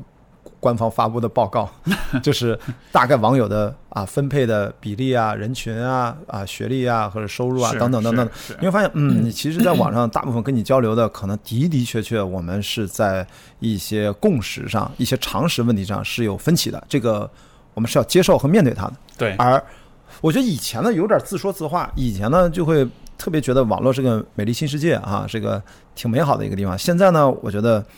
呃，其实就是你你拉平了，大家都在网上都在这聊。现在我觉得反而是客观的反映出整啊，对对对，整个中国的这个我们说理性思考或者知识水平，就互联网的普及，现在终于算很普及了。然后，所以现在反映出来，其实反而是现实。是的，以前反而是互联网是比较精英的一个东西，所以大家会有一种幻觉，觉得哎，互联网是美丽新世界。我或者这么说，我觉得因为疫情嘛。大家都会或多或少的能够一部分人沉静下来，多看看书，思考一下啊。我觉得不一定是坏事啊。然后还有一个就是因为就业压力的问题，今年不是刚刚政府工作报告说大学要扩招三百万人嘛？原来是说两百多万，现在我记得上次看是两百二、两百三，现在叫三百万以上。我我觉得是现在大学教育各种问题。呃，是也的确是学历不能解决所有的问题，也不一定就代表着你高学历就好像你知识就比别人怎么能够更更更更更更明智一点，还是思考能力更强一点。但是我觉得至少有这么样的一个机会啊，因为你你在社会上工作，也不见得你就能够真正的能够变得更通情达理一点，让这个人变得是吧认知更完善一点。所以我觉得学习还是一个很重要的路径。所以呢，我是巴不得我说你就。尽量再降低一下扩招的这个门槛儿，让更多的人把这个大学教育。这其实咱们大学教育其实没教没培养出来多少人，这就是比例还是太少，比例其实非常小。对，所以我说借这个机会就把这个教育再再是吧再抓一下。只不过剩下的时候，你这师资力量、学校的问题是吧？你看我最近看到消息，我们北京电影学院都被是吧巡视组给批评了呀。大家还有很多提升的空间，对吧？但至少是你提升完了之后，能让这些人在至少在网上怎么聊天吧？啊，因为没有门槛，上网现在没有门槛。智能手机是唯一的门槛，没错。你只要有个智能手机，你你真的是想干嘛干嘛。中国又是智能手机大国，便宜的不行的。对对对，所以我说，借着这个疫情嘛，我们还是积极的来看，就是大家让更多的人有更多的教育的机会。所以在这个层面上，我是真的很支持得到也好，就是这种提供网上能够学习的这样的服务的平台。嗯，他可能就是我之前对他，我认为是有偏见的，是因为我对。罗振宇他老弄六十秒那音频，我觉得他早期弄那个社群经济那个东西，我其实一直无感。然后他一直转型了嘛，当然他那个时间的朋友什么的，就那个系列演讲，对，呃，那个可能一开始还行，可能最近这两年好像就是是吧，就看的人少了嘛。然后，但是他做这个得到呢，我突然意识到，他并我就是我可以是他的重度用户，其实我也不是他最核心的目标用户，实际上反而是那些。就是不知道该去哪儿了解的什么呢？他万一找到了这个平台，各取所需。我觉得这是一个普惠大众的，没有门槛的。就像以前不是国外不是有可汗学院嘛，就类似那种。是，咱现在各个网站都在做公开课。这种知识付费、这种在线学习的产品，现在应该户用户其实都是在逐渐是往。三四线城市在走，就更小的地方，它的教育资源、信息的这个获取其实很有限，所以这反而是，所以所以这也是我前两天我在知乎上也看到这个一个讨论，也是在就是在说啊，为什么现在像微博啊、知乎啊各种社交媒体上，这个大家的这个感觉极端言论很多呀，大家的思考能力很低啊。我看一个帖子，他讲，他说他说这个第一，这是这是客，这其实是客观现实，嗯，就是因为互互联网普及化，但是第二，这就封顶了。嗯，就是它就到这儿了，嗯，因为你再普及，嗯，我的普及率已经非常高了，嗯，所以说你在从此以后，你只会是往更好的方向走，只要我们更多的关注，就是公众教育啊，这样，对对，所以我看我觉得啊，也也松一口气，所以说这就是 或者某种程度上说，我们现在这几年或者未来几年，算是网络环境最差的几年，没错，扛过去，扛过去是过过过渡的一个阶段，所以这就是我从来。不太受影响，会用我自己的方法，比如说是控评加拉黑，这 个我说的很直白，对吧？你为什么要来我这儿拉屎？对，滚，对吧？啊，不用拉屎，你吐痰都不行，真的，我觉得我比较洁癖，就是你你爱控评，这都是比较特别的有有点态度的说法。我觉得就要删除评论。什么叫控评啊？就你不文雅的文字就不要出现在我的评论，区我就我的态度非常明确，然后。帮助我，咱们看清楚了未来。就是咱俩今天聊完，就是我们大概知道未来。就现在可能是最糟糕的。我们现在就像一九九八年、九九年我进入电影学院时候的中国电影一样，然后就从来过去四十年以来没有那么惨过，那是谷底啊！一年票房八九亿人民币，一年。那那那时候为什么很糟糕？因为我们在这个产业改革的时候，大家都不去影院，影院消费都被其他的新兴的娱乐方式，包括录像厅、台球厅。九十年代是一个很怪异的，就是九一九三年还有很多票房不错的电影，但咔嚓体制一改革之后，大片场我们的发行体制一改革之后，就瞬间影院就消失了。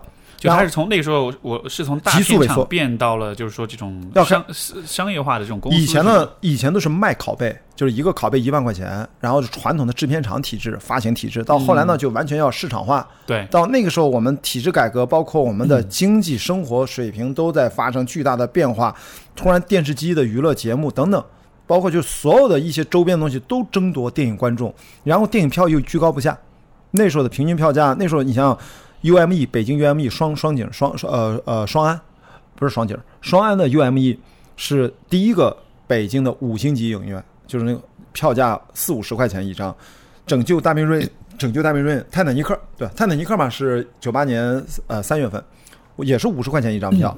啊！拯救大兵瑞恩，我在青年宫看的首映也是五十块钱一张票。那个时候五十块钱很贵了。我花了好多钱看电影，我这是这么疯狂。这个相当于是现在的得有三四百吧？我操，还不止吧？真的，首映礼是五十块钱。当然，那个青年宫也算不错的影院。所以在那个时候，我经常说嘛，这个这个，我们一九九八。九八级的学生，本科一百四十人，一进学校，开学典礼，王凤生院长说啊，感谢同学们啊，在中国电影最艰难的时刻 选择了这个行业。我操，我们其实我们当时不懂，你知道吧，没概念，没概念。但是你过了很多年，特别是二零零五年以后啊，就是高速票房开始增长了，然后你如果再回想的时候，又觉得，哦，天哪，那个时候我们为什么要来进电影学院？就是你那个时候真的是发自内心的。反正我是这样啊，我可能身边很多同学，他是因为家里面就是干这行，人家也就进来比较容易，人家也熟这个东西。我是完全偶然的情况知道一个简历，我就从小喜欢电影，我就来北京考试。我是比较偶然的，所以现在什么电影行业，我虽然天天在呼吁这个影院开门啊这些事儿。我内心还是比较 peace 的，嗨，这才到哪儿 是吧？我们是谷底来的人，都是见过大世面的人。不不不，就就没有世面，我们是 没有，我们是见过没世面的人，就是见过中国电影最惨的至暗时刻的人。对，呃，现在再怎么惨，拦腰砍一半，还剩三百亿呢，然后只是套退到四五年前。呃，所以我就说，我觉得目前中国互联网说回来，就是有点像，我觉得当年就是舆论环境给我们的用户感受。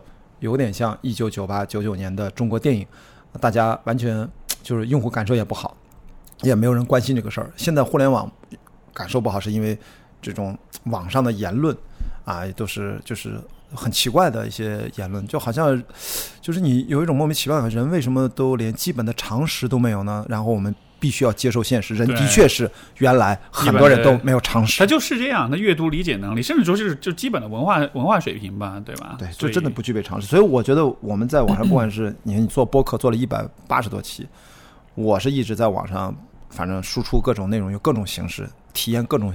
新兴的 互联网产品，你的你每天发好多贴 刷屏，然后这那那说明最近真的是因为疫情的原因啊，在在家里面时间比较多，然后所以在这种情况下，就我觉得就一定要扛过去，扛过去。理论上来说，我们最坏也不过如此。如果出现更坏的情况，那应该是别的原因。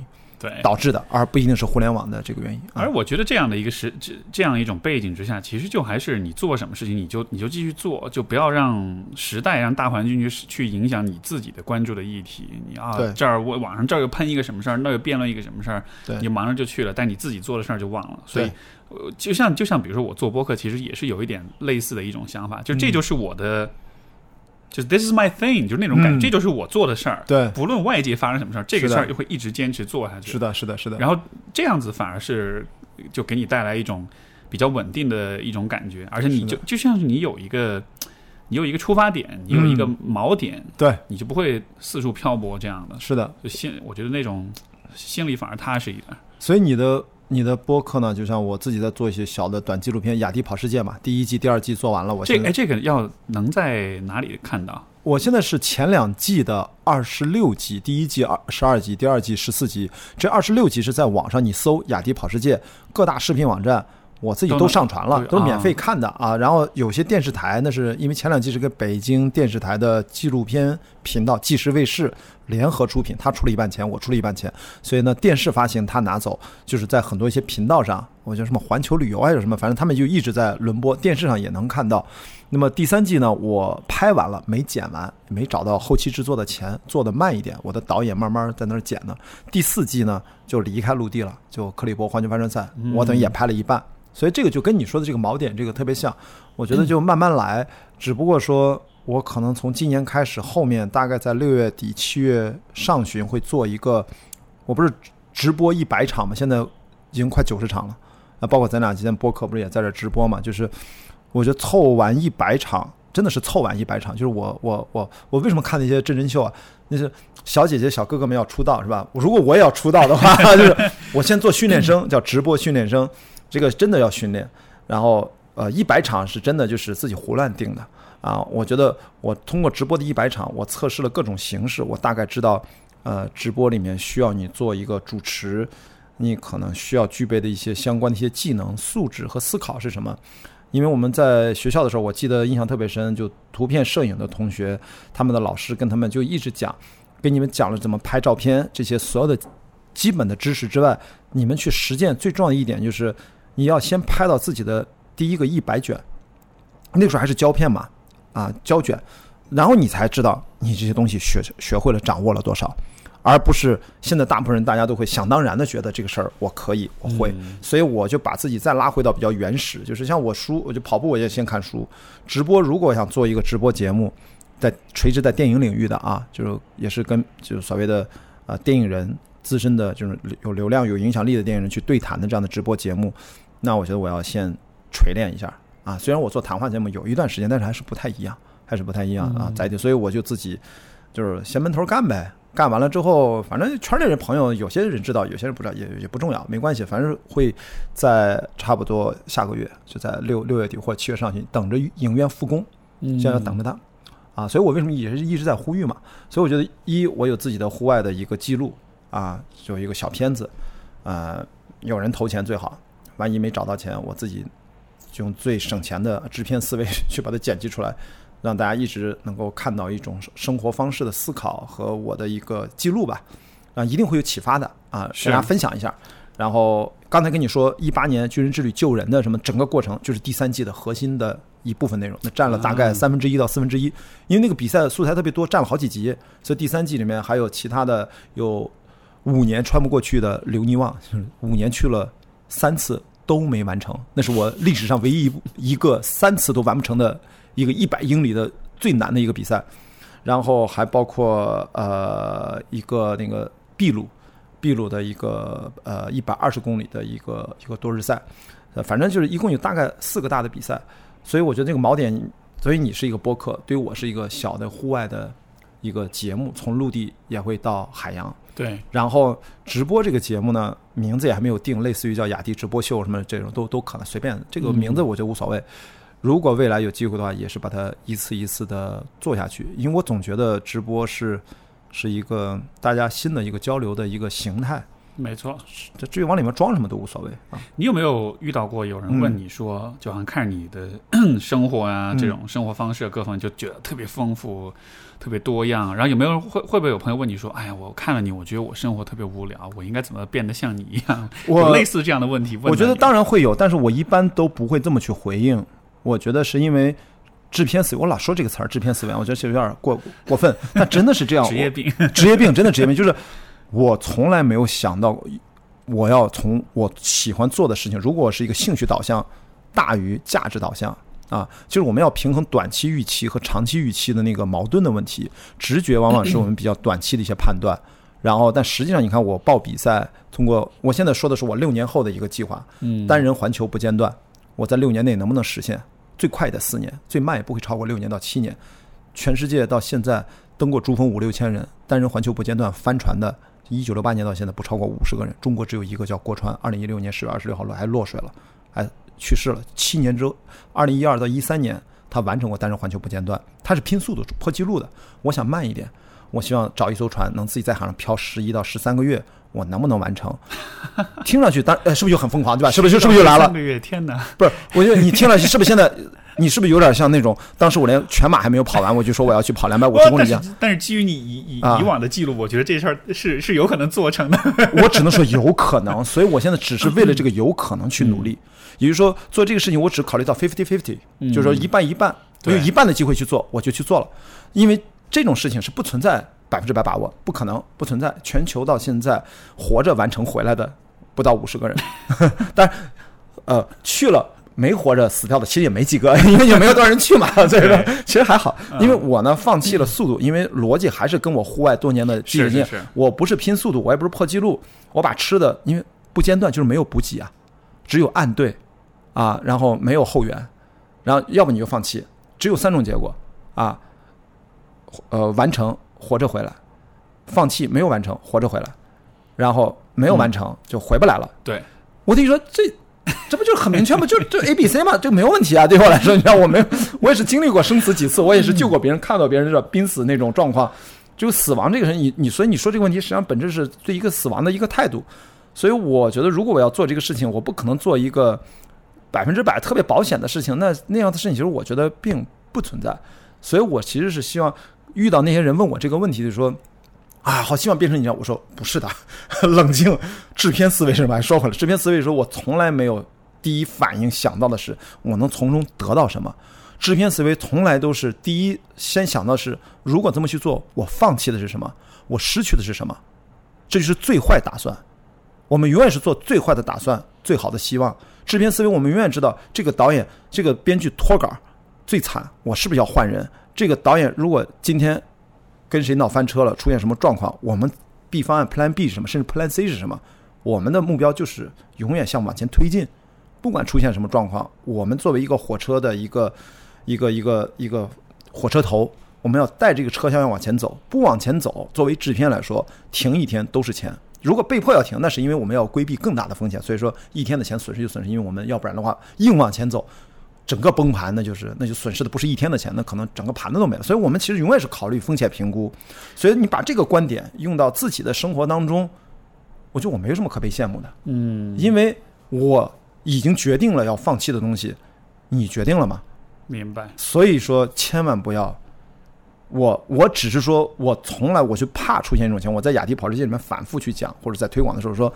绝对不是说让大家都来 follow 我去 进入到跑步的世界，没有，完全不是。我只是说每个人都应该去按照自己的相信的这种理念去寻找自己的生活的方向，而我只是一个展示雅迪是这么相信的，以及所谓的努力去言行一致啊，知行合一，努力啊，就不敢做的百分之百，然后呈现出来看我哪些做成功了，我哪些失败了，我也有没完赛的嘛。我也会也一样会记录嘛，所以这个事儿我现在我我就不怕说出来，因为我这是我正在做的事儿，啊，我是愿意分享我的目标出来，大家互相监督，我是不是朝着这个去了？如果我去做出发前的两次训练，比如我一次从青岛找一艘船赞助啊，可能我买不起船，然后去趟三亚回来颓了或者没颓，OK，那青岛出去去趟悉尼霍华特再回来。啊，两次训练 超长距离也一个人哎又回来了。如果这两次距离训练发现心态还是跟我现在一样，是可以的，那我真的就去了。但是完全存在一种可能，我我也怂了，我也觉得这个事儿远远超出我的能力，不可能。我也会非常客观说对不起，我会第一个跳出来说那个事儿我不做了，我可能只会做一个跨洋的，比如跨大西洋。跨一个太平洋，我就不环球了。但说实话，如果能跨大西洋和跨太平洋，那其实就可以了嘛。也就是，所以这就是我一开始不了解。我我我，其实，在对外没有公开说过。我私下聊这个情况，我是第一次跨赤道的时候，就是我们克里伯环球帆船赛，呃，它是八个赛段，十五个 race 组成的。第一个 race 是从伦敦到葡萄牙，比较短，一千两百海里。第二个 race 就四千多海里，从葡萄牙直接跨赤道。纵穿大西洋，从北大西洋到南大西洋，就直接到了乌拉圭。在跨赤道的时候，无风带就非常静，非常慢。我们要开发动机，要不然没风的话，你行程都耽误了。我们有个特殊的规则，因为我们是业余商业赛事，不是那种顶级赛事。你可以给你一定的时间段内开发动机，你可以早决定，也只有那么多时间；晚决定也是这么多时间，取决于你什么时候决定，可以帮助你通过那个 corridor，就是无风带。所以就是在。过赤道的那个赛段，那已经比赛开始了大概一二十天了，已经有长航的体验。我在船上已经待了大概呃超过十几天以上连续的，我就发现我特别享受。然后我就明白了，我以前也从来就像那一刻，我可能从来在一二年没有想过我会去巨人之旅。但是当我在冰岛，在不是完赛那一刻，当我冰岛跑了前几天，我在冰岛一共六天的比赛，我在第三天，在两百六十人里面，我跑到了跑进了前二十，我就那刻我就非常享受。当然，最终我的排名，二零一三年的冰岛我是第三十八名，在两百六十人里面，我觉得我可以，我知道回去我肯定去。二零一四年我要去 巨人之旅，所以我就是在过赤道的那几天，我发现我非常 enjoy。深海跨洋，因为我以前没有任何帆船经验，我不知道我在深海里面我的精神状态和人的状态是怎样，我预判不出来，我只有去了才知道。对，所以克里伯对我只是说把我扔到了那样的一个环境当中，我会表现成什么样？从那天开始，我就跟正义啊，Frankie，他是职业水手出身，也特别年轻，比我小十七岁。还才只有二十四岁，这种不要脸的，这么年轻，长得跟四十岁一样的，然后他听到肯定觉得我又吐槽了。我俩天天在船上各种的为了各种打，就完全不像什么差了十七岁的样子。然后我就问他，我说，呃，就还有赛段传言，我都问他，我说为什么七年过去了啊？郭川呃去世也都四年了，但是七年过去了，一三年他单人环球不间断之后，为什么没有人再去？他们俩都没有说的那么的明确，他们其实都说啊，这个事儿可能没有什么意义，对于中国的职业帆船手都不会去的，因为这个事情危险，毫无疑问太危险了。第二，就是说，好像他的意思就是说，是不是有人拿过一次了，你再去，就算完成也是第二个完成的中国人。我就反正说白了，就中国人都容易比较从务实和功利的角度去思考，我要做第一人啊。大家特别执拗于各种第一人，你知道吗？我有时候跟赞助商谈合作的时候，我会说：“哎，我也是什么什么第一人。”但后来现在都不干这种事儿了。早年的时候还，特特别二，就是现在我觉得这是什么第一人不重要。但我当时就不能认同这种理念。我觉得，哎呀，我觉得为什么都会这么想呢？然后我后面的几个赛段，每次赛段都会有不同的赛段传言上来，一个中国人就传的最多时候有三个中国人，我和郑毅是环球选手，然后每个赛段会有一个我们青岛号呢会有一个新的上来，其他还有两个中国的冠名的船，也有中国几个中国船员，我就会经常问他们，因为我是不藏事儿的，我要说什么，当我说说我想去的时候，你知道每一个帆船圈的人，因为我不是帆船圈的，他们就觉得你这就是个神经病，这就是一个疯子，这就是你根本不知道你在说什么。呃，definitely no idea what talking about，就是那种老外说你傻逼吧，但但他嘴上不会那么说，因为对我还算比较客气。啊，但是他们内心一定是觉得这这是啊，对，这是就是眼神暴露了一切，对吧？但是没有关系，因为我从来不太在乎，但是我就要问他们嘛。结果他们大部分都是这一个说法。但是当这个疫情来临，我们被迫比赛中断，当我中国终于辗转回到青岛结束集中隔离，然后回到青岛一些老领导。啊，帆船管理中心的领导，大家接风嘛，吃饭嘛。我不是在一个月之内把过去一辈子喝喝喝过的白酒都加起来没有那么多，你知道吗？我是一个不喝酒的人，其实我不太爱喝酒，就喝点啤酒意思一点。然后我又问他们这，问老领导，几个老领导我都问他，我说为什么一三年之后，我说我挺想干这事，他们当然很兴奋，啊，是吗？就是没，当然哦，可能解释为什么喝，他们也都觉得或许真的我有可能，就是他们当然都是帆船圈的老领导。后来 酒后了，大家都说实话。就非常非常直白。我第一次在做公开场要说直播啊，在咱这个播客里面，他们就说特别直白，说不是他们说的那样，原因特别简单，就是三个字儿，不敢去啊，就那么简单。然后我才知道，目前你别说环球了，你就从青岛去趟三亚，中国海往返，单人不间断，没有补给，没有人完成过。嗯，就这么简单。然后我突然觉得，我操，这 make sense 啊！因为你要知道。我去了克里伯，我才知道，别说单人环球了，就是但凡在中国有非常多的可能几万人玩帆船，顶尖选手也很多，职业选手非常多，都非常厉害。但是他们都是近岸 inshore，都是参加那种悉尼、霍巴特、法斯奈特什么，就是也有长距离，但是参与的人一是很少，但大部分人都是近岸的距离，大部分人可能也就有一个两三百海里算是长距离的。像我们这种动辄一个赛段。四千海里的 这种二十多天将近一个月的，还有跨赤道，还是跨跨南冰洋、跨大西洋、跨太平洋。但后太平洋还没跨，但大西洋我们已经跨了啊！赤道我们已经跨过两次了。像这种长航的帆船水手或者选手，可能离历史上累积到现在不超过两百人。其实大部分玩帆船的，对于长航是没有机会去体验的。所以这个是非常少的一帮人，所以没有哪个玩近岸的选手，哪怕你是奥林匹克选手，哪怕你是冠军啊，但中国现在就一个啊，叫徐丽佳吧啊，我还跟他微信互动了一下，聊了一下，因为他一直定居在英国了，他们也不会干这种事情，这种事情它实际上已经不是帆船的比赛那么简单了，它是另外一种极限的体验，它已经跳脱出这个。这一个体体育竞技的项目，它已经不是一个是的赛比赛或者是一个体育项目了。对于我来说是个事儿。对于我来说，就是在海上怎么能活下来一年，然后开船是个顺道手，别让船翻了。然后极端天气，卫星通讯一定要好。然后我得学会修船，嗯，的重要性要比怎么开帆船的重要性技能还要更重要。然后通过卫星，你要极端天气怎么能绕开？你还要达到。帆船环球航行的一些基本要求，南北纬要过多少度，横角必须要过，怎么过横角是非常危险的一个地方，等等。所以我觉得四到六年，大概是这样。所以呢，我觉得说回来，就是当有朋友这么来问我的时候，我实际上是内心很近的朋友，我会直白的说，其实说白了，比如说我也是离过婚的人啊，三年离婚三年了，慢慢的走向了这条生活方式的路，也就意味着我可能短期内。所谓的谈恋爱可以，但是你要是像我这种人，怎么让一般的传统价值观的年轻的女性要跟你组成家庭、生孩子这种方向，在我身上就不靠谱，而且我要把这个不靠谱 要直接表达出来。对，这个天天在外面跑，在外面所以说 航行的人，所以说这是你可能要付出的选择，也就是我说的制片思维。我们提前想明白，也就是说，至少在未来一段时间内，那可能对我来说就不是一个首要选项。是，呃，这个要我就说那个说回来那个诚实的问题。嗯，因为如果要做这件事情，如果在所谓的自己的感情生活、个人生活都不能自我有清醒的一个认知的话，并且不能诚实的面对的话，我不敢下海。如果我做到这，我别说环球了，我就去一个单人先弄个三亚中国海往返，就是任何的一个人出海的时候，你都要对自己做到百分之百的诚实，到底行还是不行？然后有有风险是很正常，风险是正常的，所以我经常说我是探险，我不是冒险，这有点矫情。Life is an adventure，其实看你怎么翻译啊。生活是一场冒险，这是我的一个 slogan，经常演讲的时候我也说说到，从海伦凯勒那句话嘛，All nothing at all，是吧？要不就是一场冒险，要不就什么都不是。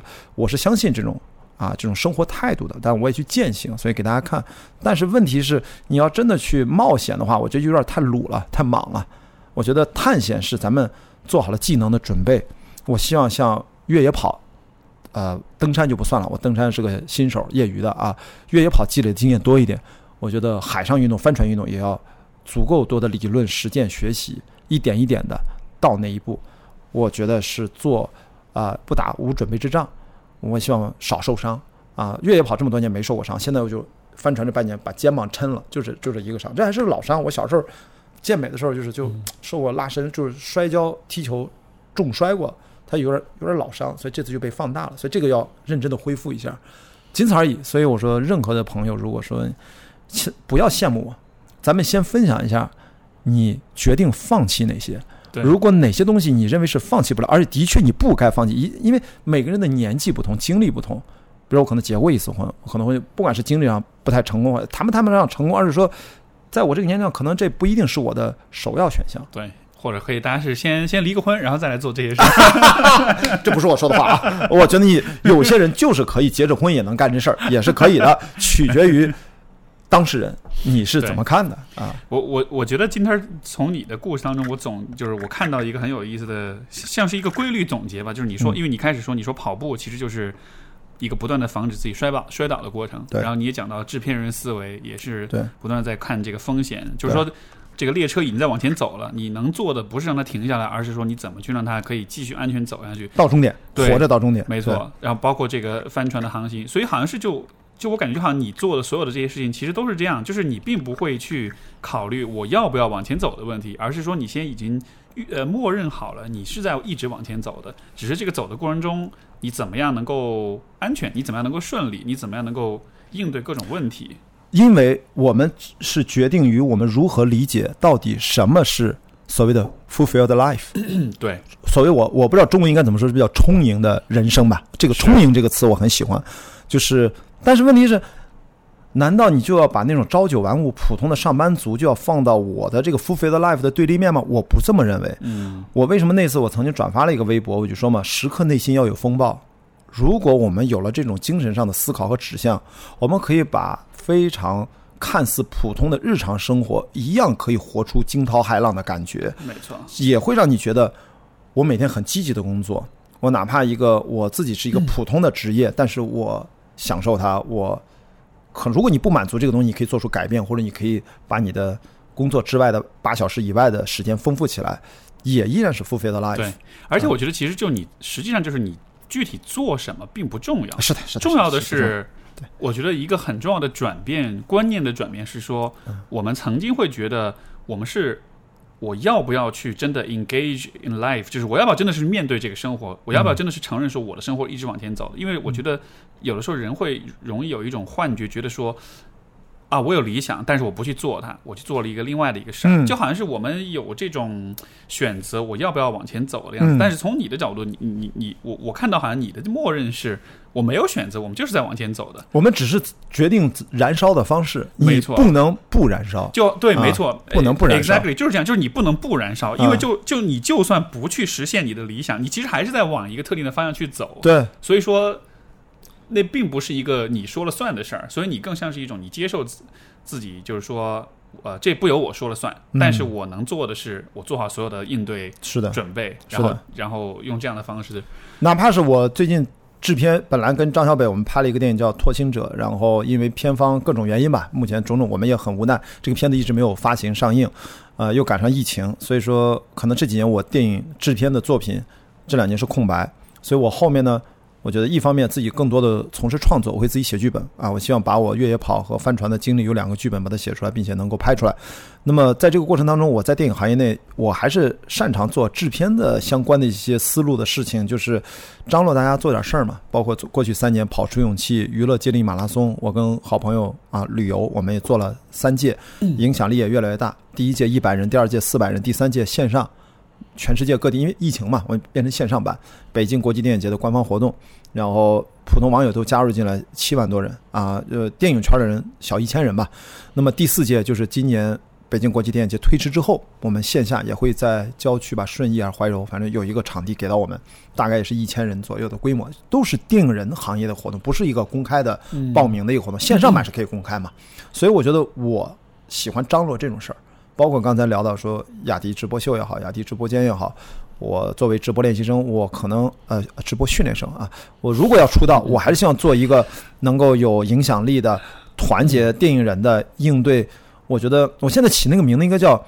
啊！重振中国电影之路，想一个特别高大上的一个别人无法反对的你的一个名字。我觉得你就是特别喜欢张罗事儿啊，对，张罗事儿。然后这个事儿还经常不赚钱，然后就经常就公益了，然后就然后但是让大家觉得呃，因为呃，大家对这个电影行业也的确容易产生一些偏见和有色眼镜。啊，经常到现在，我的发小我印象特别深。当制片人这么多年，每次回青岛跟同学聚会，我们这老同学都特别熟，发小嘛，依然还会经常的不停的经常问我，哎，你说当制片人是不是经常可以潜规则女演员啊？就是就永远问我这个问题，你知道吧？我已经啊，你知道他对我们这个行业就是实在是了解的，你是不是也想问这个问题啊？你对你就不会嘛，对吧？因为他不了解这个行业的工作流程，其实就是当然有这样的事情，但是首先他他。不像大家想象那么普遍。其次，它不符合我们的工作流程。像制片人，我都是跟经纪人谈说，我干嘛直接？我是从来不需要，我也不想去直接接触演员这个群体。我现在跟我身边熟的演员朋友，就是我们本来就是朋友，就认识啊，大家比较就说白了就是可以交流的那种，而不是说你好像你觉得制片人其实没有。那么大的对，那么大的说你自己想象的，好像我们想干啥都行，这就是一个工作。对，但不排除有些人他就不是奔着这个工作来，因为因为我们所谓什么叫科班的出身的，就是我们科班的所谓的专业性和专业态度，我们是来发现问题、解决问题的。对，你如果把那个当成一个外面的事情，我或者说做那样的事情，人其实都可能。我们经常打一个比方，射箭靶子，我们其实真正的影响力的人，这个十环很小的一个区域里面，就那么点人。比如你要拍一部电影，你要做决策，你要做融资，你要组盘子，其实真的不需要跟太多人打电话。你有一个剧本，把谁放到一起就结束了。所以说，我们经常说那个外围那个词儿不太好听啊，被被人这个 把这个这个这个词儿这个弄坏了。但是我说很多公司，我也可以说它是外围一点的公司。这个外围真的是 literally 就是比较离中心比较远的公司。那么他们不不管是从哪里来，抱着什么样的初心，抱着什么样的态度进入这个行业，想得到什么，每个人的诉求不一样，这是个名利场，这个倒是我们必须要面对的。所以大家因为初心不同，理解不同。他们对这个行业的做一些做法就会不太一样。那么他，我听说嘛，你说你说的这个人，你说的这个事儿，你说这个公司，在这个靶心上，它是多么靠近权力的中心呢？影响力的中心呢？还是它其实就是个外围？他说他可能在一二环外呢，可能你五六环外都已经很远了。我们基本上合作，我们几乎不会跟十环以外的人去接触，就真正的电影行业的真正的所谓的老同志。对。因为你不需要，就是其实就是专业性的问题。因为你真正有有有价值的公司和人，可能一百人都不到，不会超过两百人的。我特别是制片，制片可能就是一个小圈子，因为这都里面涉及动辄很大的制作预算，你不会轻易的让一个业外的没有经验的人，因为那个是吧？一翻一瞪眼儿，你如果没有任何的个人的信誉担保和你的履历的专业性的担保，这种合作风险是很大的呀。嗯，所以我说这就是大家一般不了解。说白了就是野路子的确非常多，但是百分之九十九点九跟我一点关系都没有。我大概知道啊，有些事儿我的确知道，但那事儿跟我有关系吗？那跟我没有关系。是，所以我觉得这个可以很坦诚的跟大家去聊。如果有人真的发生这样的事儿，第一我就告诉你，你要远离这种人啊，因为大概率他不是这个行业重要的人、核心的人啊。但如果他重要、核心的人，说白了。哎呀，我要给自己找个台阶下呢啊！我想想怎么找台阶，就说人性是复杂的，人是可以犯错误的。你说这现象，其实，在我们的心理咨询师的圈子，我觉得也是这样的。就真正啊，真正这个专业的、很厉害的咨询师，其实就那么一些。对。但是外面野路子特别特别多。对。然后你野路子做了很多事儿，反过来就会破坏整个行业的那种 形象。而且蛮能理解的。而且我认识说，说实话，我经常开玩笑，像在那个叫叫狗仔叫什么？呃，那个叫狗仔，就最有名的那个狗仔，他现在不是退出了嘛？我说这个行业，我觉得比起来是最相对透明的一个行业。娱乐明星这些电影人的日常的生活，都是在放大镜下面被大家去观看的。因为因为有很多狗仔队啊，现在好像少一点了，因为国家好像比较控制，反而就没有秩序了，反而乱。其实以前的狗仔都是讲规矩，一整套的东西，你知道吗？他甚至还有中间有合作的。所以这其实说，我倒是觉得，包括前阵那些 Me Too 什么的这些问题啊，女性的权利问题，我觉得你到后来老是盯着电影行业，因为我们电影行业其实发展的早期阶段，Me Too 根本都不是最重要的问题，我们在考虑还活下去的问题。比较真正的在中国更体现是权力封闭系统下，嗯，叫公务员体系啊，是特别说白了就是可能就呃，这就包括我们就是所谓的教育体系，都是权力相对封闭。前阵不是也关注那个就那个什么就是。导师跟研究生的那些事儿，因为我是有亲身经历的，是是，我身边有朋友就会遭遇这个被导师屌来屌去，弄得身都精神崩溃，的确有。所以，像电影行业，权力吧还没有那么封闭，因为你还是有很多选择的。这个导演不用你不会找别的导演啊，哪哪能就搞搞什么睡来睡去才能解决问题？根本不是这样的，好吗？你你得真有水平。所以我觉得大家有时候也是误解，包括我觉得各行各业可能 Me Too 问题都是一个问题，但是真正的我觉得。重心应该是那些相对权力和信息封闭的自体系，那个其实是一定是重灾区，但是却不在大家的视野里面。所以电影行业，我觉得大家被当成这种排头兵一样受到那么多关注，你就你就担着吧，这个没办法，这个全世界都一样。对，毕竟你是一个需要尽可能被大家都看到的一个行业。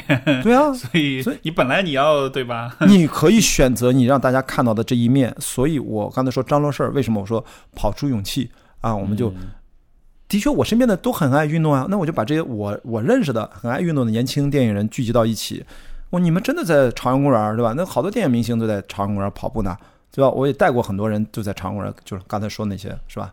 跌倒的过程，系列课程，然后，然后，那我就大家来跑一个，就是行业内聚会，然后做点小视频啊啊，各大官网就媒体都会给我们发稿子宣传，我觉得也是让大家呈现一些我看到我接触到的一些正常的一些电影人的形象，包括我要做这个直播节目，我觉得也让大家就是我们很亲近的聊天，就是而不是大家互相猜来猜去的啊，就要不然就是你就会有特别大的误解在里面。嗯，好，特别棒。哎呀，我们真是聊不少两小时了，对对对，特别多特别多话题。呃，最后就是大家如果想要，因为你看你其实有很多可以给大家分享的东西啊，呃，短片呀，这个你的。直播呀，然后所有这一切，就大概能介绍一下吗？能在哪里看到你的微博、社交媒体什么的都对都讲一讲。我觉得我目前用的比较多的微博肯定多一点啊，然后主要微博的名字是关雅迪，然后 Running Bravely 是吧？对你搜关雅迪啊，就是文雅的雅，嗯，狄仁杰的狄加一个草字头。绝对不是雅迪电动车的 张海迪的迪，他们应该找你代言。我觉得，我一直说，我雅迪电动车居然不赞助雅迪跑世界，这是雅迪电动车这个品牌迄今最大的失呃失误。好像找的那个 Van Diesel 来代言的那个光头啊，对对，其实其实我的朋友他是认识雅迪电动车的那个，他们是个家族企业嘛，啊，就是他们他们都是都是哎是无锡还是哪儿，反正他们都互相认识。本来说引荐一下，但是这个一直绕来绕去就耽误了，希望以后可以。啊，然后反正在视频网站上，我觉得搜“雅迪跑世界”也能看到第一季和第二季的内容。然后我们跑出勇气，如果你搜的话，也差不多有一两百段越野跑的短视频，在腾讯视频上可能比较全一点。跑出勇气是跑跑出勇气是一个我自己的一个跑步文化小品牌，是一个系列纪录片的名字。也是一个生活态度。我自己大概讲了三个关键词，从早期的一二一三年开始讲的跑出勇气，也是我经常做线下分享会的一些主题。慢慢在一六一七年，呃，哦，一七一八年，然后我做了一个巡回主题演讲，叫“第二人生”。我就觉得可能进入到第二个阶段，大家除了自己的平常的第一职业之外，其实可能八小时以外，是否考虑到？把寻找自己的兴趣的方向，找到生活的意义。到了第三阶段，因为克利伯环球帆船赛，可能关键词就是活出意义，就是希望终极一点，我们真正的怎么去赋予自己的每天生活的意义，这需要一个过程。所以我自己的这个环球帆船的啊赛制，大概的主题就是这个活出意义。呃，反正还是让自己内心呃折腾一点，年轻一点。我刚才说嘛，生活是一场冒险，但是。呃，如果要践行这件事儿，最重要的就是，我觉得呃年龄感没有那么强，大家不用太介意。我作为一个四四字开头的，我也是四字少年，四字男孩儿，就是有二字男孩儿、三字男孩儿，四我才知道这个词儿，就是 TFBOY，你知道吧？二字、三字、四字是吧？易烊千玺，我说我也是四字男孩儿，我是四十岁以上的四字，所以说这个不要太太想太多的年龄上，好像对自己就限制了自己。我的心态，我经常。我在海上，从呃从菲律宾呃不是什么不是菲律宾，从南非到澳大利亚那个赛段度过了四十岁的生日，所以我在那在日呃日志上我就写了一句话，我说，我想四十岁是只不过是自己第二个二十岁刚刚开始，保持这个心态，希望到六十岁的时候我还敢这么说，这只不过是我第三个二十岁是开始，如果到了八十岁还敢这么说，那基本就可以了，就没白活，那只不过是我第四个二十岁开始。那我觉得就就还行。是，我觉得这特别特重要，也是我觉得特别欣赏你的这种生活态度原因。就是我们当我们想到就是人生要怎么过的时候，我们更就是你看，其实大家普遍的想象是，我们我们的想象是在年轻的那个阶段，我要去拼，我要去读好学校，找好工作。但是我们对于后来的人生，三十四十五十六十七十八十，就后面很长时间，其实我们是没有太多想象的。我们能想到就是可能是家庭啊、工作啊，然后好像你就。中年危机，然后退休，就是后面的这个部分，嗯，要怎么精彩的去过，要怎么有意义的去过，嗯，我觉得其实是不太有特别多的示范跟参考的。但是，其实我觉得你在做的事情，嗯，我觉得其实就是给大家提供一种示范，嗯，就是一个对吧？一个四十岁的男人，嗯，他能做点什么？他的人生可有怎样的可能性？因为对于绝大多数这个阶段的男性来说，或者说人来说，可能他就是每就是养家糊口，他就是每天为了家庭、为了工作在忙。对，他可能根本压根看不到有这样的可能性。但是我觉得你的存在的意义是在于，让人们看到说，如果你愿意去做这样的选择的话，是有这样的选项存在的。所以这种就是这种选项的存在，嗯，就每个人要要不要去选是另外一回事儿。但是有这个选项存在，对，让人们知道，我觉得这非常重要。因为不然的话，你就会，我我说了，就是我经常说，在传统价值观，男性成功男性的定义里面，我是没有一条符合的。我经常说这句话，就是说，老婆孩子房车狗，我是一个，我是一个都没有，真的，你一挨个的算，最后你说你不会连车都没有？的确有辆车，你知道吗？现在那个车是一个十几年的老破车，老爷车了都快，然后还报废在我的停车库，不是报废，是电瓶，我八九个月还没开呢，我还没换电瓶呢。电瓶你长时间你只把那个拔掉，它也会失去功能的。现在开不了，然后经常那个开玩笑遇到有一个朋友，就说：“哎，你那个呃呃结婚了吗？啊，离了，有孩子吗？想来着，养宠物了吗？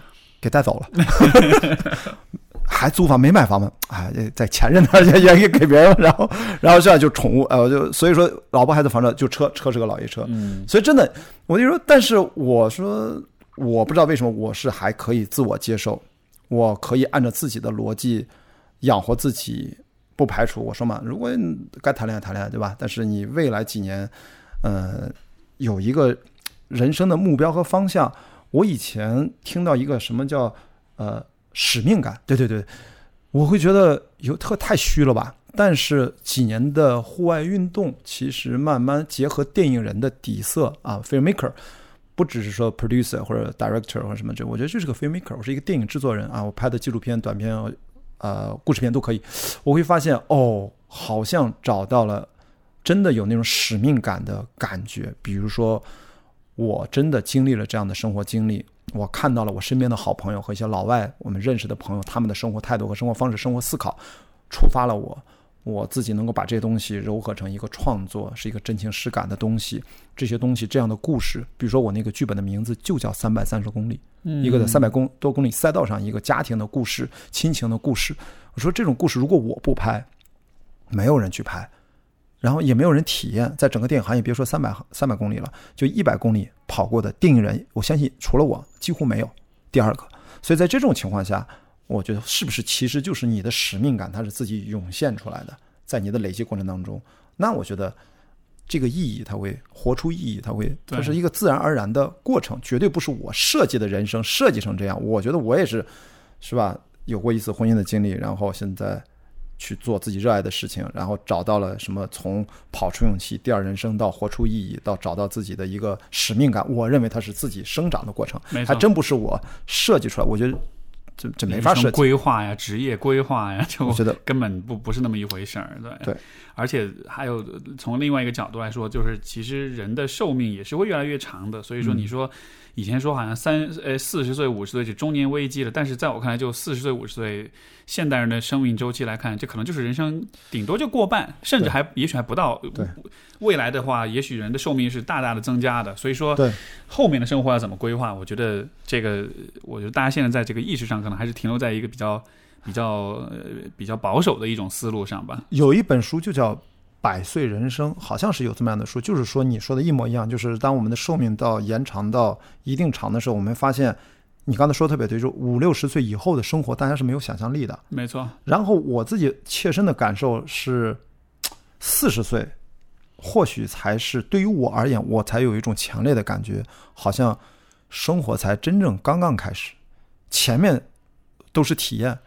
但现再往后呢，你已经不是纯粹的体验了。其实你看，已经有了规划。我终于知道我的专业，就我从小十八岁之前，大学之前，我就特别喜欢电影，我就在电影院泡大的。嗯，你积累了这么多年，二三十年、三十多年的经验，然后结合你这些，我终于开始有点自己的生活了。我以前就上班嘛，你你把上班算叫做生活吗？不能这么说吧。我朝九晚天天跟导演、编剧在一起，跟老板在一起，天天开会拍片子，在剧组。朋友在一起也是很愉快的生活，我特别热爱电影，所以那当然是我的生活。但除此之外呢，如果把这个抛开，发现我什么都没有，可能爱看翻点书，爱运动踢踢球，没有了。然后我没有其他的跟人更多的不一样的人打交道的机会都。所以说，我觉得四十岁以后，就是你有了这么几年的生活经验，你再往后会把你引导推向一个方向，而我并不打算太多抗拒。啊，然后我回到就那个近期直觉和长期规划，找到一个平衡点。嗯，长期规划就是说你得能赚多少钱嘛，能够维持你现在这个选择。啊，近期规划你还是要想，呃，就是直觉会应该把你引向哪里？比如说你说做了一个海外的直播，啊，然后那个项目是不赚钱的。然后如果做雅迪直播间直播秀，我就不允许自己赚不到钱。啊，就一定要赚到钱，就是这个，就是你要去博弈，去去去平衡。最终，我说四十岁可能对于我而言，对别人我不知道，我觉得是刚刚人生才真正的开始，也是建立在我有了几年的跟我的第一职业之外的。我为什么第二个关键词叫第二人生嘛？哎，有了这么点感受，我突然觉得好像对有意思了。就好像你的这个身份一开始是电影制作人，但是后来又成跑者，又成又去玩航海，然后但谁知道，也许未来的几十年可能又会有更多的身份，就好像这个身份是一层一层在叠加的，对，就并不会完全被定义在某一个嗯这种。因为我们说到职业生涯，就好像你这一生你都必须是这么一个角色。我但是一定要提醒大家，就是说千万不要把它过度读解和机械化理解，就是我什么都干，我什么都干得很好。其实一定不是的，因为时间分配和精力分配和学习能力的角度，我自己很实在嘛。我为了超马越野跑，我停掉了所有的运动。我中间好像只有过一次学学自由潜水。的时间，除此之外没有碰任何运动，球也不踢了，篮球不打了，轮滑什么早就废了，鞋都没了。我是比较专注的在超马越野跑上吭哧了七八年、八九年的样子。我只是说，接下来未来这几年，我猜啊，六七年是要有的。可能就是在帆船相关的，哎，我可以学帆船的时候，我会学点帆板，这个没关系。那个你，如果你帆板都学会了，你对风的理解和观察和感受会非常敏感，你把小船只会开得更好。我认为这是一项运动，我不会分的那么多，包括冲浪和自由潜水，我认为那是你对水性的了解。如果你真的帆船，你万一落水，你你要做预防。然后我还会把海洋相关的野外急救再学，我一定就是会把水上相关的急救会再来一遍。本来你要两年 renew 一下，本来也是这样，所以我觉得就是可能大家千万不要误会，就好像一个人说干什么都什么都能干成，其实不是这样的。那天不是说罗翔老师在网上有个视频，就是不是现在各种金句不断嘛？我特别喜欢看他的讲这个刑法课。其实你看的是这个人的精神，他对法治的理解和他。就是它稀缺的，这是代表了很很多现在稀缺的一个常识的那种表达，非常准确。它里面就提到说，一个人天资聪慧是不是就能考试什么都能过？他说当然不是，天资聪慧的基础上还要经过各种各样的积累的训练，然后才能各种考试都能拿下。他不是他是讲考试的嘛？所以我觉得也是一样。嗯，我觉得我哪怕积累了那么多的户外的感受的经验，如果真的想去实现在海上围着地球看一圈，只能通过帆船的方式啊。如果真的要实现这个目标的话，啊，就是大量的练习，没有没有别的可能，所以千万不要让大家误会。听我好像聊得很嗨，其实咱自己都知道，咱是制片思维。就是说这话，就是风险是第一位的，然后对应的你要付出的时间成本代价、机会成本代价都摆在那儿。嗯啊，自己说服自己。但是即便如此，我还是会衷心祝愿六七年之后，今天是二零二零年五月二十四号，看我们六七年之后，等你成功完成整个航行了之后，对对，一 等你祝愿有那一天到等你播客做到一千期的时候，我作为特别嘉宾，咱先约好 好，没问题。一千期的时候，好吗？不管我到时什么，一千期好像是十年之后了，所以没有啊，所以你可能还比我要先要快一点吧。